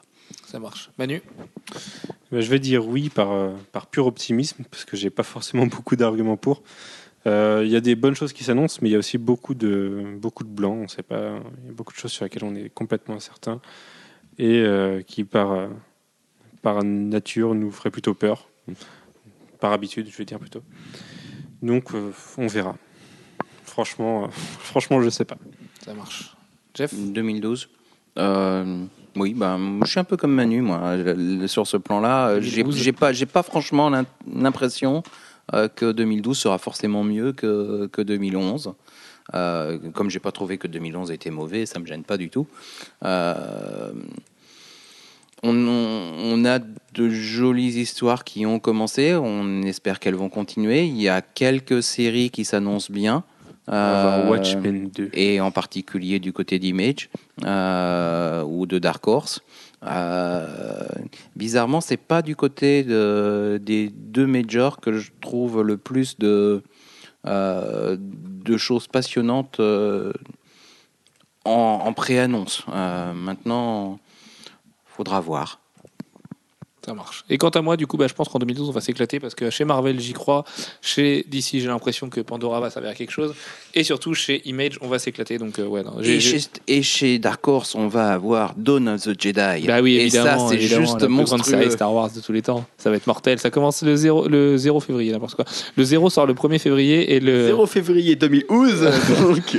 Le zéro sort le premier février deux mille douze et euh, le, le premier sort quinze jours après. Et après, par contre, c'est des sorties euh, irrégulières. Donc, c'est quand euh, Dursema a fini ses épisodes. Mais putain, qu'est-ce que c'est bon d'explorer moins vingt-cinq mille avant Yavin.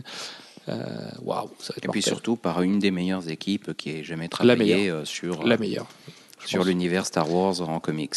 Tout à fait. Allez, euh, on va commencer par le pire titre deux mille onze, messieurs. Faites-vous plaisir, choisissez les troncs, ne réfléchissez pas. Alex, c'est ton tour. Oh, Static Shock, sans hésiter, mais Static Shock, quoi. Quelle horreur. Ça marche. Manu ? Faut que je réfléchisse là. C'est non, chez D C dans le relaunch. J'hésite entre Mister Terrific qui devient de pire en pire et un D C Comics, un, un Detective Comics m'a tellement déçu. Je... Ah ouais ? D'accord. Ouais. Je te trouve bien dur, mais d'accord. Ok, ça marche. Jeff ?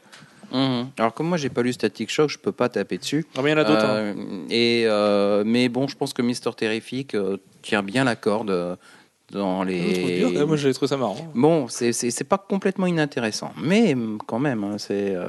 Dire que j'ai pas tout lu moi, hein. je, je lis pas les trucs que je sens que ça va être vraiment des merdes. Eh ben oui, parce que l'étron deux mille onze, c'est évident, c'était Men of War, cette grosse merde. Mais voilà. Pas du tout. On peut Mais poser un étron tout. Sur son nez, c'est pareil, non, c'était non, non. nul à non, non, non. Il, y a, il y a vraiment des trucs c'est à sauver. C'est impossible à recommander, ça valait quatre dollars, c'était horrible, c'était Mais vraiment non, nul, il y a rien non, à sauver là-dedans. C'est, c'est, c'est, c'est mon choix. Le numéro un en tout Alex, cas. Le, en tout cas, le numéro un était bien bien mauvais. Et le numéro un était le meilleur, dis-toi ça. Ah ouais. Et je l'ai lu je l'ai lu dans mes toilettes et normalement les titres que j'ai dans mes toilettes, c'est toujours bien parce que de toute façon, il n'y a rien d'autre à faire. Et du coup, enfin, je vous passe les détails. Et du coup, euh, ça fait que même si, s'il arrivait à être mauvais aux toilettes, c'est que ce titre n'avait vraiment rien à sauver. Bref, allez, on va, on va finir sur une note positive. Et celui-là, je pense qu'on quatre titres différents vont ressortir finalement. Le meilleur titre deux mille onze, Alex. Batwoman. Obligatoirement, Batwoman. Bah oui, parce que oui, il y en a encore un peu en deux mille douze, profites-en. Et un peu en deux mille treize même. Manu. Et je vais te laisser Batman et je vais faire un non, cross. Non, ce ne sera pas Batman. Je te le dis direct, ce ne sera ah. pas Batman le mien. Donc, euh... Bon, bah alors, un cross euh, Animal Man, Swamp Thing, Batman. Ça marche. Jeff ? Je suis vachement embêté, en fait. Euh, mais euh, ouais, j'hésite beaucoup entre Journey into Mystery d'un côté et, euh, et Red Hood and The Outlaws de l'autre. Ça marche. Quant à moi, c'est Red Hood and The Outlaws pour la bonne surprise, mais c'est surtout Avengers Children's Crusade parce que bah, c'est l'éclate absolue. C'est la suite de la, de la meilleure série de Young Super-Héros de tous les temps. Donc voilà, c'est, c'est, les Teen Titans sont mieux, et sauf que c'est mortel, que là ça implique de grandes, grandes choses pour l'univers Marvel, que c'est très beau, c'est du pur Jim ah, Chung. C'est, et... c'est vraiment très beau. Puis c'est très bien écrit par Alan Heinberg, et c'est, c'est, c'est vraiment génial, quoi. Donc, euh, donc voilà, ça, ça tu penses être... qu'il écrit Grey's Anatomy ? Eh oui, eh oui, tout, tout le monde n'est pas parfait. Voilà, allez, sur ce, euh, prenez soin de vous, bonne année de la part de l'équipe, on le pense chaleureusement. Bonne année ! On vous dit à jeudi prochain pour un podcast dont on ne connaît pas le sujet, mais d'ici là on va trouver. Sinon, euh, on se voit à Angoulême de toute façon, hein, on espère que vous viendrez nous faire plein de bisous là-bas, on tournera même un Master Wars en live, et, euh, et puis on parlera de Star Wars, The Old Republic tous ensemble. Allez, voilà, gros bisous, ciao, ciao, ciao. Gros bisous. Bye bye.